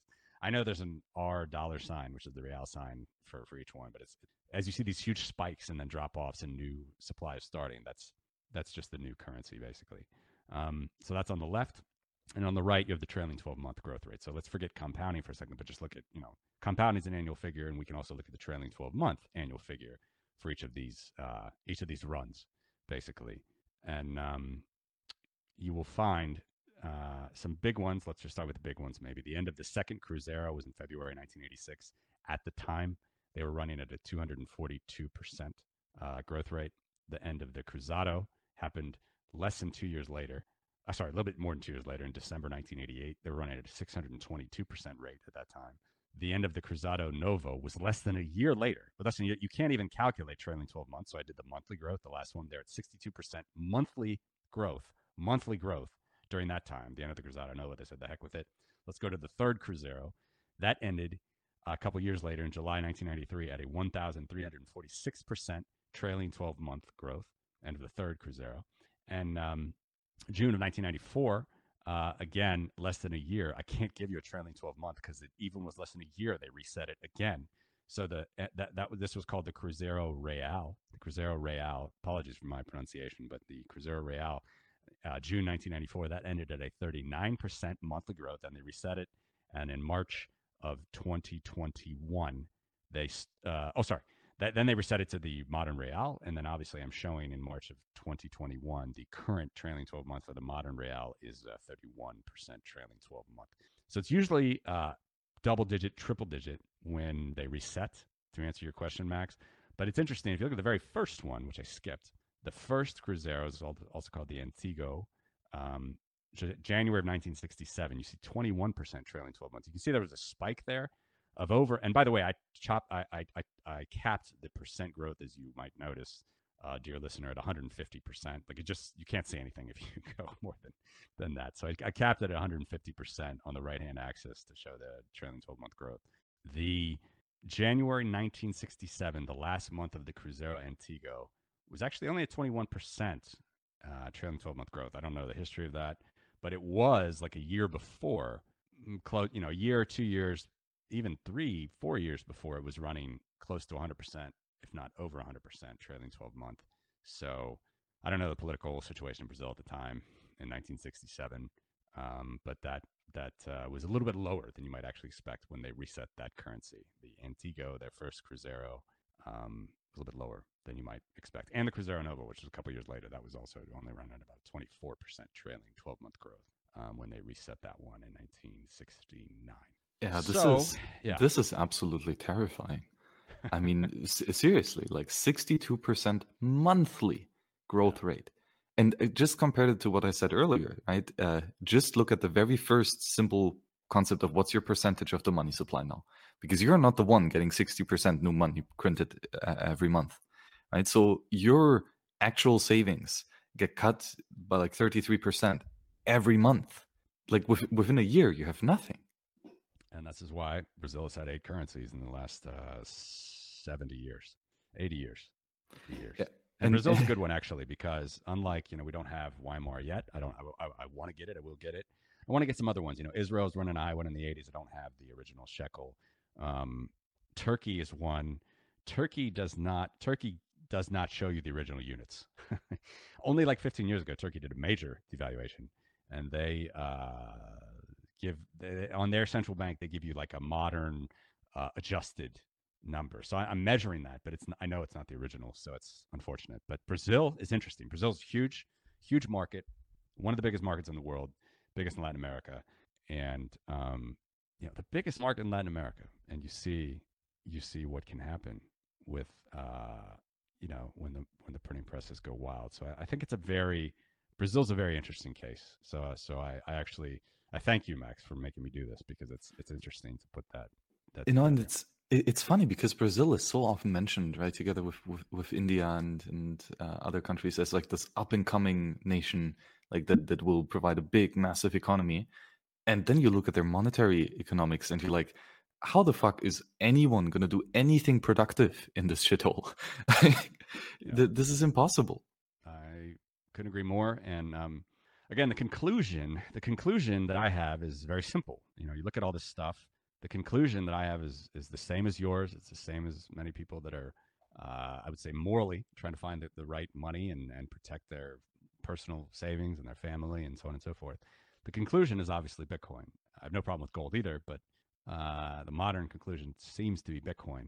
Nonetheless, nonetheless, you know, this is again where economics is like I just I can't do like these you know blustering newsletters and stuff. I mean, the um, economics is so full of hubris. Like people people just they they it's it's it's like you can you can show them just mountains and mountains of data that sh- that shows that we're probably correct with our assumptions about what inflation does with prices you know how supply is you know probably in excess of the demand and uh it's you know you're going to have probably yeah you're going to have some uh, increase in in prices um but the the the powers that be, the mainstream media, whatever the mouthpieces are, the flavor of the day, whatever they want to talk about, it's just it's never front news. They're never going to talk about it, and um, you know, so so I, I I hasten to say, you know, I'm not I'm not saying Bitcoin's going to go to a billion dollars tomorrow or dollar equivalent exchange rate, right? I'm not saying that. Um, what I am saying is that this is, you know, before you even think about interest rates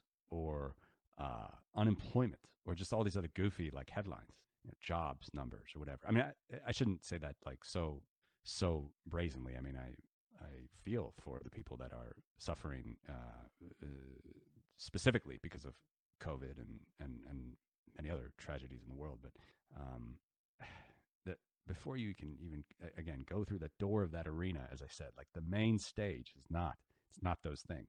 It's it's it's the money supply. It should always be the money supply, and uh, so that's what I'm that's what I'm trying to do here. Yeah, it's it's it's really fascinating. And w- one of the things that I find curious, because I mean, we see with Brazil here, even after current currency reset, right? Day one, they create money like crazy, right? So they they don't learn anything about uh, like any any lessons from that. And then looking on your main tweet thread for Q1, uh, year number thir- uh, tweet number thirty eight, which shows the fiat production rate um, in in percentage per annual compounded growth rate, and you know uh, usually it tends between seven to maybe fifteen uh, percentage points per year. Um, but and there, of course, the the extremes like 2008, where we're up to 46 percent, or now 2020 with 35 percent. Yeah. I mean, that's you know substantial. Uh, like half of your wealth is all of a sudden with someone else. So you know that's something to consider. Yep. But there are a couple of years uh, worth noting where the increase is very low. Uh, specifically, I want to point out 2018 with 2% uh, inflation and 2019 with 1% inflation. Uh, and that seems to be quite cute uh, as it seems that the, that the fiat banksters tried to restrain their thieving for just two years. well, we, we see how it turned out in the long term. But joking aside, like what's what's the reason here? Why are those two years such a low inflation? Yeah, yeah. So the U.S. primarily was the uh, the front runner in that, as I mentioned. Um, the U.S. was really trying to what they called normalize its balance sheet, which you know, again, when economists, you know, again, who, you know, they have no skin in the game, whatever. But when they do these prognostications and these reports and these research things, whatever, there was always this idea that this stuff would be temporary, as it always is, right? You know, tax increase is temporary, this regulation is temporary, this tariff is temporary, but it never is at, at the end of the day. So it was from 2008 on always the idea that this was like a temporary measure to restore the economy and why the economy is so bad. No one answers that question, but was always supposed to be a temporary measure to fix the problems that happened before 2008. Yet, yet, as we all know, it doesn't really work that way. And even though they try to get apparently back to this normalized trend that would have occurred anyway had we stayed normal, right, from 2008 to 2019, they never got there. They definitely didn't get there. They were decreasing the money supply during uh, those couple years, 2014 to 2019, but still not uh, not enough to to say normalize it if you regressed to where it would be if you were still on the rates of growth from 28 2008 and before and uh and then you know covid hit and we had to just explode the money supply again but as we all know those that were sort of paying attention there were plenty of warning signs um, plenty of uh, hiccups and tantrums that would happen were happening in the treasury markets and in these uh, money supply money markets. Uh, you know, in September of 2019, there was a big one. Uh, interest rates spiked like up to 10% for the overnight rate very quickly because basically uh, everyone was holding their reserves and some people needed reserves to meet their reserve ratio and they were not available. So the interest rate spiked. And, you know, they tried to act like this wasn't like quantitative easing when they pumped some money in the market at that point, but it was. And um, you know, do what they do what they do, know what they say. That's for sure. Uh, or watch what they do, know what they say. I guess that's for sure. What you need to take from, I think, from this lesson is uh, it doesn't matter if they say two percent growth per year. You should at least consider. Again, I'm not saying that prices increased 12.9% on balance over the last 50 years. I'm not saying that. I am saying ceteris paribus, uh, prices will rise if the money supply rises. Ceteris paribus means nothing else changes. I am saying that, and then I am saying that the money supply money supply has risen on balance, weighted per each country's monetary base. It has risen 12.9, almost 13 percent. You know, call it mid 12s to 13 percent on balance, compounded every year since 1970. That's a lot higher to me than any central bank ever tells me, any economist, whatever. And yeah, it probably right there explains why um, it explains why they were you know really trying to normalize this in 2018 2019 and they just figured out that they couldn't do it and and uh, i should hasten to say yeah that there were problems even before covid but once covid hit then it was just insane and canada is a prime example. Canada wasn't even the top 10 and for the actions that they've taken in covid uh, the expansion of their monetary base it's it's truly incredible. It's it's just as incredible as what happened to the united states in 2008 i mean canada was not in the top 10 and they didn't actually lose relatively speaking, that much of their currency purchasing power, their exchange rate relative to the dollar. I mean, they moved into the top 10 after never being in the top 10. Uh, so that's an interesting one. Um, you know, Switzerland as well is one that's a big one. Uh, yeah, never never let a good crisis uh, go to waste as an excuse for money printing. Yeah, yeah, exactly. And uh, you know, just I, I, it's it's. I'm not telling people to take it with a grain of salt or like anything. I mean, this is I stand behind these numbers. They're all sourced and cited. Um, it's absolutely what they are. Uh, there's it's absolutely what what they are. These are, these are the facts. These are the numbers. And so I just say, look, you know, juxtapose that with what you hear if you pay attention to the financial news, if you pay attention to um, you know economists and what you know. Apparently, central bankers were surprised that interest rate was running hot last quarter at uh, four percent. you know, per annum. I mean, it's just um, it's just interesting. It's just interesting to uh, to see the the double speak and the uh, just ignoring of the facts so often. Um, and I'm not I'm not even interested in that stuff anyway. This is what interests me. I like sort of digging into the numbers and finding you know presenting it in a way that's hopefully understandable to uh, to the average to the average uh, average listener, I guess, average reader. So yeah. One of the charts that I find super fascinating and that you sneakily put at the very end of this amazing tweet thread at number 70 uh, is a chart that shows the total money supply of each uh, monetary asset mm. um, in uh, denominated in US dollars. Uh, and we see here that uh, Bitcoin is already number uh, six. Uh, so it is a larger currency than the Swiss franc and just a bit smaller uh, than the uh, United Kingdom pound. Yeah. Um, uh, so this is Bitcoin is already a, a beast and much larger than most fiat currencies and you also show the price at which Bitcoin overtakes uh, the US dollar price at which Bitcoin will overtake the other currencies. Now, notice, of course, this is at today's uh, purchasing power for the US dollar and at the today's uh, money supply for each of these uh, fiat shitcoins. Uh, but we see that the British pound is overtaken at 65,000 Bitcoin uh, or US dollar per one Bitcoin. the Chinese yuan at 266,000 uh, the United States dollars at 312,000, yeah. uh, the Japan uh, yen, I think, at 311, yeah. Uh, and finally the euro at 352,000 US dollar for one Bitcoin. Um, so I, I think that's quite interesting because for me, like 350,000 Bitcoin, that kind of just seems like two weeks around in the next bull cycle. oh, yes. I love it. I love it, Max. Yeah. I mean, Whew, yeah, I, I, think Michael Saylor's doing a great justice uh, to mainstream uh, journalists, economists, and people that he's debating on this because uh, he's right. He's really putting his money where his mouth is, and um, you could miss it. I mean, you, you, could miss it. That's the extraordinary thing with this sort of, even the way that money works. Really, it, really is a Pareto distribution. Um, it, it, really is uh, pretty much winner take all. It's hard to know how this would look in the absence of a central bank per country. But even in the presence of central bank per countries, you can see that the four largest markets have just dominated. Um, you know, the the eurozone nations of of 19 countries, not the entire eurozone, but eurozone nations that use the euro, uh, the yen, the dollar, and the yuan.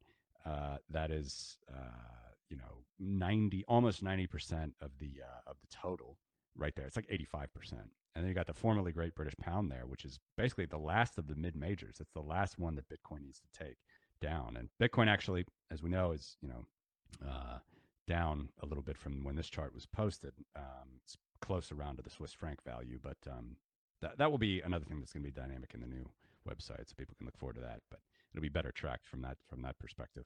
But uh, uh, I I think it's extremely interesting that Bitcoin is on the cusp of fast, of passing the uh, largest historical currency, fiat currency in the world, which is the British pound. I mean, it was basically before the dollar it was the pound worldwide.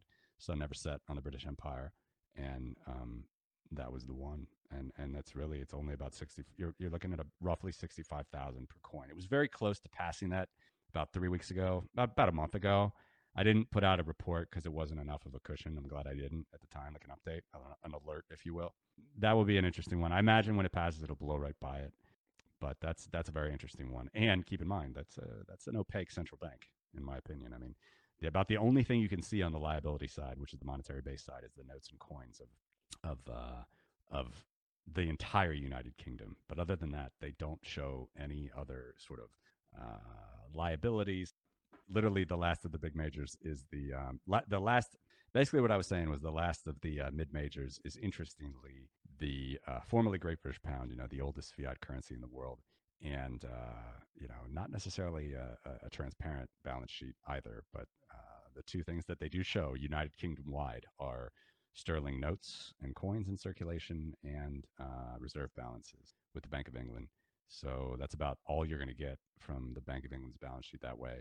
Uh, balance sheets are going to be published as well as part of uh, the new website and the new uh, service that I plan to launch. Uh, hopefully this year. Hopefully this year. Fingers crossed. But um, uh, it's very interesting to me that it's that it's on the cusp of passing the the British pound. And and I I think we had an audio show just before. I just want to remind uh, or say again what I said before. But you know, I was I was very I was very uh, close to publishing an alert about a month ago when Bitcoin did come very close to passing the British pound in valuation, uh, you know, U.S. dollar equivalent.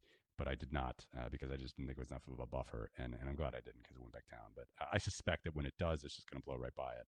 And um, you know, the, it, this this is the number. This you know, if you want to know what these uh, 18.7 million Bitcoin count for right now, uh, and where the 21 million is going in the future. It's it's the monetary base. It's it's the money supply. There is a money supply uh, that that equates to uh, to Bitcoin, and this is it. Yes, and you know, as you say, I think it will switch past or it will fly past the the pound very quickly, and then the same if it gets into the top four or even top three currencies. Like there is not a large difference between the US dollar and the eurozone nations. Yeah. Like three hundred twelve thousand US dollars versus three hundred fifty two. Yep. I, I, I, again, like that, that seems like a good 24 hour green candle. you know? Yep. Yep. It's pretty insane. It is pretty insane. You know, before he uh, went all on, you know, all out on olive oil, like uh, I liked a lot of the Talebisms and, uh, you know, skin in the game is important. Um, you don't have to even, uh, you don't have to have the same conclusion that I have, and, and clearly you have, Max, to this research. You don't have to share the same conclusion but what you should know is that we have uh, certainly a moral and I think even an intellectual. Uh, uh, what's the right word I'm looking for here? We're morally and intellectually vested, let's say, uh, and not just financially vested in this asset. And so we do have skin in the game. And um, for people that just sort of brush this off, or people that say you don't need to look at the money supply, or it's better, it's more important to look at interest rates. You know, I, I'm just I'm sort of baffled by that it's not how classical economics was done. Indeed, the basic, the basic Catallactic stuff, you know, prices, supply, demand. I mean, you're talking about a major side of the equation there. One half of the economic equation, right? The supply side. Uh, I think you got to look at it. Demand is actually very hard to interpret. Demand can be very hard to interpret unless you're a business and no one's coming in your doors. Then it's very easy to interpret. But uh, you know, Catallactically, like a, from a calculation perspective, demand can be difficult, and economists come up with these crazy models to do so. But supply is very easy. Supply is very easy. It's very concrete. It's there. We don't know how transparent they are on all of the numbers. I will agree with that. I certainly will say that, and that's why another reason what the, the bright, beautiful light that Bitcoin shines on the financial and monetary system. But uh, you know, the best we have is is is what we call here the monetary base. The supply exists, and uh, I do encourage people to to track it more and to follow it more. Yeah, and what I'm also interested is a bit of a of a future outlook, uh, and again on the supply side, because as you say, demand is crazy. Uh, so let's focus on the supply side. Like as I mean, inevitably, the, the fiat system is, is built to pump forever and to print money forever, right? Yeah. So th- they will not stop. So meaning the the money stock for for all fiat shitcoins will will continue to increase. And ceteris paribus again, that that means that the purchasing power of each of these units of of shitcoins w- will decrease. What do you think? Like, how will this chart of the Bitcoin dominance index? Uh, how will that look in the near future, where fiat shitcoins continue to to print and increase their money stock? Uh, I think it will go up. I think number go up is a real thing. I think um, the uh, the dynamics of Bitcoin mining, Bitcoin energy, uh, Bitcoin uh, efficiency, uh, all of those things uh, continue to prove themselves uh, day in and day out, no matter what you know one Elon Musk or one uh, you know news reporter might say or whatever. Um, these things are are real, and uh, the chart which you didn't mention, which I like to call the real Bitcoin dominance index. It's uh, the last slide. It's tweet seventy. As a penultimate slide, actually, from what we just talked. It's it's tweet sixty nine, actually.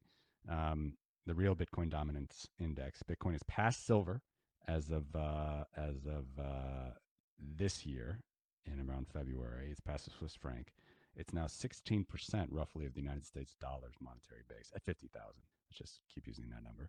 Uh, 10% of uh, of gold taking out um, taking out uh, industrial gold, then you get to about nine trillion. Some people quote over ten trillion for gold. I, I get to about nine trillion. This, there, there's no one knows this answer, of course, but about nine percent of uh, of uh, nine to ten percent of of gold um, that's not in industry, and uh, three point three percent of the global money supply. I mean, you know, in the first bubble, in uh, you know, from zero to thirty dollars in the first uh, was it Slashdot article in 2011 that was uh, zero, you know went from 0.000% to 0.001% of the monetary base globally. And then 2014 uh, it, in 2013 December peaked at 0.1% of global monetary base 1.1% in December of 2017 now it's 3.3% you know I don't know where it's going to go in the next month or the next 3 months or next 6 months but I know that the uh, the uh,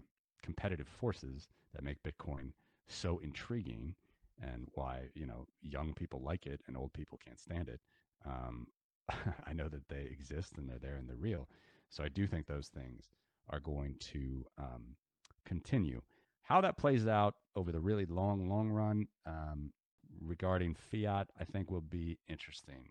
Uh, the risk that central banks will take if they try to do this cbdc thing and by the way brazil has done really the first proto CBDC. It's not even a it's not a blockchain based CBDC, but they, they got again the one of the more major countries in the world uh, from October of last year. They they started this thing called the Pix account, which is part of the monetary base. I actually thank one of our listeners for pointing this out. Fernando and I talked about it as well uh, after, but I it's not really readily readily available on the Bank of Brazil's website. But it's called the Pix account. It's an app on the phone, you know, centrally managed and planned uh, that it's it's going to be a central central digital balance of currency. So it, it, it is it's you know it's it's proto digital currency that's going to come. You know, China's going to do it. The U.S. wants to do it. Bank of England wants to do it. Everyone wants to do it, right? European Union wants to do it. I do think that the risk that these banks are taking with not being a technologist myself is just a major hack to their system. I mean, it's not a closed loop. You know, I mean, there's enough problems with you know third party vendors getting hacked and having problems in the banking system as it is. But when you have like a major portion of your monetary base now circulating under this, whether I don't know, you call it a publicly publicly controlled blockchain or this CBDC or whatever you want to call it, I do think hacking is still a big risk for them if they try to go into the CBD space. So Bitcoin still remains uh, pristine in that case. But even if they don't, uh, even if they can make their CBDCs work, um, they're going to have to start reserving Bitcoin at some point. And this is another thing that I'm tracking, right? And another thing that will be posted with the new website as well is let's let's dig deeper in the central bank balance sheets a little bit. Remember, these are the largest players in the economy, uh, besides the treasuries and the governments themselves, right? The tax and spend. These are the largest players in the economy. Um, central banks have not, at least publicly, reserved Bitcoin. You know, you have something like Belarus, North Korea, uh, Kenya. Kenya. I don't even mean to put Ken- Kenya is probably better run than the other two that I mentioned first, but um, Kenya will. At some, I, I, as far as I, I have not seen Bitcoin yet on Kenya's balance sheet, but they have mentioned that they're going to do it.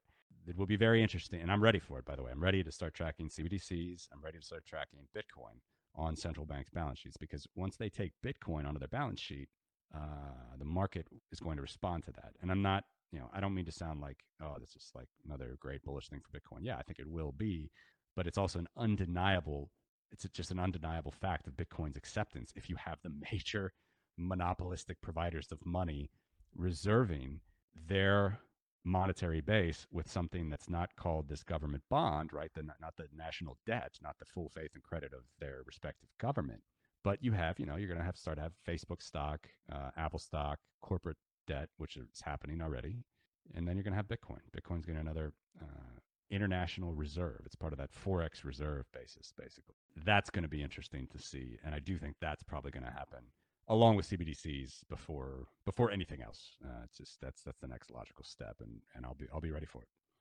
Yeah, right. And one of the highlights here is that again, these uh, central bank digital currencies are base money, right? And and they are then part of our analysis here. Uh, so this is a very important new uh, thing to look out for. Uh, yeah. And, and uh, one of the other things I'm curious about, uh, because right now you're basically a, a, shitcoin researcher denominating your research in US dollars, right? Uh, when the switch to Bitcoin? Because I think a monetary base analysis denominated in Bitcoin would be extremely interesting as well. Well, it's going to be denominated in Bitcoin when it's uh, under one, uh, the ratio, because um, right now the ratio is, uh, let me find it for you. Uh, I should be able to just do it on my head, but I, I can't. But it's uh, too many numbers in my head right now. The ratio right now is 29. Yeah, it's about 30. It's about 30. Right. So, I mean, you're roughly, uh, let, us say Bitcoin's at a trillion. Let's say fiat monetary base is at 30 trillion, roughly dollar equivalent. Then you're at a 30x ratio. When that ratio goes to one and under one, which I actually did write on the paper as well in the in the in the report there. I mean, then that that only that only signifies that's a signal to the market that we are now in a you know Bitcoin standard. Things will be denominated in Bitcoin, but the other reason, which is uh, more important, is anything over 21 million Bitcoin doesn't really make sense. So with dollars, we know that there's no limit, right? To how much they can print. And yeah, only even though the monetary base of the U.S. dollar is only uh, know five, six, seven trillion at any given day, um, the amount of dollar-denominated assets is in the you know hundreds of trillions. You know, maybe with derivatives, we're in the quadrillions of dollars, right? Even though none of that will ever be able to be redeemed for base money if there ever was like a true run on the banks you know it'd be impossible like we just shut down you know move to bitcoin the next day if people actually like ran on the banks today which they won't because of you know uh, legal tender laws and fda uh, fdic insurance and so on and so forth it makes sense to do this in dollars uh, now because that you know that's the that's the current monetary unit of the day but i will i will for interest show in the in the in the website that's coming up i'm going to show some other interesting denominations, and Bitcoin will be one of them, of course. But I don't necessarily like it when you have something that just shows like 300 million Bitcoin or something as uh, as the is the ratio of of what that you know what that money supply is worth. And uh, as much as I have no problem with those guys, the, the, the guys that do the I don't know them, whatever, but they do the uh, fiat fiat cap or fiat market cap, um, which is quoted sometimes. You know that that's using M2, which again is that's you're talking about claims now. You're in the world of bankers' credit and, and credit and, and debt and, and loans and, and, and investments. That's not the money. That's not the basic money. That's not why you can compare that to 21 million Bitcoin. But anyway, they do do that. And then they do those calculations where they say, you know, I don't know, Japan's monetary, Japan's M2 is 30 million, uh, uh, 30, 300 million Bitcoin. I'm just making up numbers. I don't know the actual number, but that doesn't seem to me to be very intuitive, right? Because Bitcoin is extremely intuitive and that we know that there can never be more than 21 million units. Uh, it's a very unique money supply. So probably I will never, probably, I'm not saying for sure, uh, but probably I won't show money supplies. If, if you were to make that quick conversion and just, even if you were just looking at, say, Bitcoin versus the dollar, right, you would get a number priced in Bitcoin that's more than 21 million Bitcoin. So I wouldn't, I wouldn't uh, do it. You can either do it in percent, as I've done there, real Bitcoin dominance index, about 16% of the dollar, or in dollar terms. Uh, but once it gets to one, once it gets to one, uh, definitely we are on our way to a Bitcoin standard. And that's when I think uh, most people, anyway, probably long before, Max, long before people are going to be quoting things in Bitcoin anyway. So um, it'll be quite clear, I imagine, to the market at that point. Well, but don't underestimate Bitcoin. It might very well be that Bitcoin pumps so quickly that we reach these numbers before you get to release the website. right? So uh, hurry up. a true point. True point, my friend. Uh, I, a point taken, and I need I need to get you know get it out. But it's just it's the more you dig into numbers, the more you want to do more, and it's it's hard to it's hard to draw a line in the sand, let's say. But uh, uh, one uh, one quick highlighting finish that I would like to bring up with as, as one final rant is that I'm I'm baffled that the claims on the fiat based money are traded at par with the base money. L- like that really baffles me. That Yeah. like cash is has the same perceived value as uh, uh, like a credit card payment has, Yeah. uh, yeah. Because it's just su- such a very very very different thing that that you give and that you receive. So, and so it seems that there's some weird misalignment of valuations in the fiat money market itself. Like, so th- th- therefore, does it then not make sense to actually include uh, those claims on money into the comparison as well? Yeah, good point. Um, I, I don't, you know, I don't know the answer to that. Um, I, I think this does tend to, uh, this does tend to shed a light, though, a little bit on what Friedrich Hayek says. You know, when we talk about money, is it's not necessarily the word money that we should focus on. It might be this sort of moneyness, or focusing on the asset that's most saleable, and then the next one, and the next one. Um, you know, as Menger was talking about as well. Um, we can derive and, and determine, which is very easily and you know easily done with certain commodities, and obviously we know Mises and Rothbard in particular had a very soft spot for gold. Uh, we can we can certainly arrive at certain commodities that have uh, been most closely associated with money throughout the the millennia. Gold, silver, uh, copper was one as well. Bronze uh, alloys of copper and, and other base metals happened even during the Industrial Revolution in Britain. Britain was actually under a tri metal standard gold, silver, and, and, and copper, basically, some bronze alloys of copper. Um, so y- you don't ever know uh, completely what might rule the day as money. Obviously, we have our uh, ducks in a row on on Bitcoin, and we're pretty clear on Bitcoin. Uh, th- that's the conclusion that makes sense for us. Um, but in the absence of a Bitcoin world, yeah, why is it that uh, you know claims like credit card payments or your when you see dollars just sitting in your bank account, why does that trade? And you can make a Venmo payment or a SEPA payment if you're in Europe. It's Goodwill European payment system. Why can you just trade at par with the actual note itself? And I think the reason might be, and this might surprise some hard money people as well, is that um, that's just what the market is accepting. I'm not saying that's the only reason. There definitely are manipulations that occur with these banks who also have licenses, charters granted by the state. Um, you just can't compete in some ways uh, outside of these systems, at least prior to Bitcoin.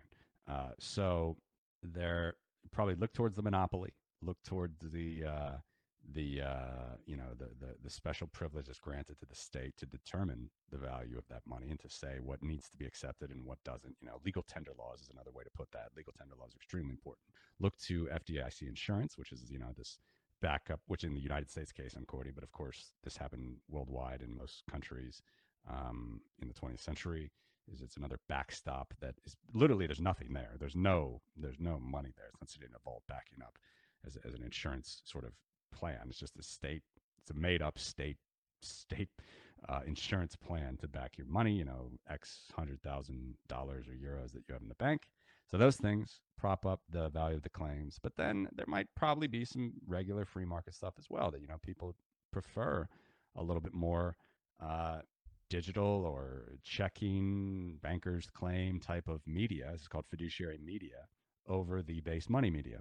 It's probably some of that as well. So it's a it's a mixture of all of those things. Um, the beautiful thing about Bitcoin is Bitcoin doesn't care. You can hold it. You don't have to. The protocol is going to keep going. It can't be influenced from outsiders, as we've seen. So it's a beautiful, it's a beautiful solution to these uh, problems. And I think one thing we probably can talk about next time, Max, is is exploring more this uh, role of fiduciary media in Bitcoin. You know, if we go into like uh, money warehouses, or if we go into uh, regular Bitcoin banks, which are exchanges, if we go into things like Lightning and Liquid, these sort of level uh, 1.5, level two uh, layered systems of Bitcoin uh, will certainly be fascinating in the future, and to see how those will compete with not only fiat media but also with base money on chain Bitcoin media, and you know, will we see any major disruptions in the Bitcoin market there based on uh, premiums or discounts uh, over uh, over or under par? Does that make sense? Oh, absolutely. And uh, I would love to join you at the Crypto Voices podcast uh, uh, to have that conversation about fiduciary media in a Bitcoin context.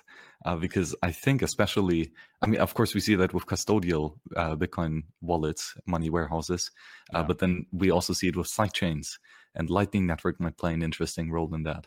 Yeah. Um, uh, like it's it's a very interesting analysis to think those Austrian praxeological thoughts in this new 21st Bitcoin century. Uh, uh, so I think it's a, uh yeah, that would be a great conversation. Let's have it. Let's do it for sure, Max, for sure. But I enjoyed this one. I enjoyed this one. Enjoy the moment. Enjoy the present. Uh, we can't be completely uh, low time preference in everything we do. Enjoy the day. I, I enjoyed it very much. Definitely look forward to speaking again soon. But I'm enjoying this day as well. as as a strange of an economic ending that was, I tried to I tried to bring it home for you. yes, the the ever conundrums of uh, how much you can lower your time preference. Yeah, Uh, but well, w- why not both? Let's talk today and tomorrow. sounds good to me, man. Awesome, Matthew. Thank you very so much for joining. Uh, there was an awesome conversation, a great deep dive uh, into all of these things of, of praxeology and, and ethics, and then ultimately money supply. Uh, and that's such an important topic to understand. And hopefully, we shed a light of the urgency uh, that is uh, currently at hand, because it is quite crazy times in the fiat world. Well, thankfully, we do have Bitcoin. Uh, and that was, of course, our monumental conclusion of this uh, 15 block conversation. but in any case, Matthew, thanks a bunch for coming on and talk to you later. My pleasure. Thank you very much, Max, for all you do, and uh, always a pleasure.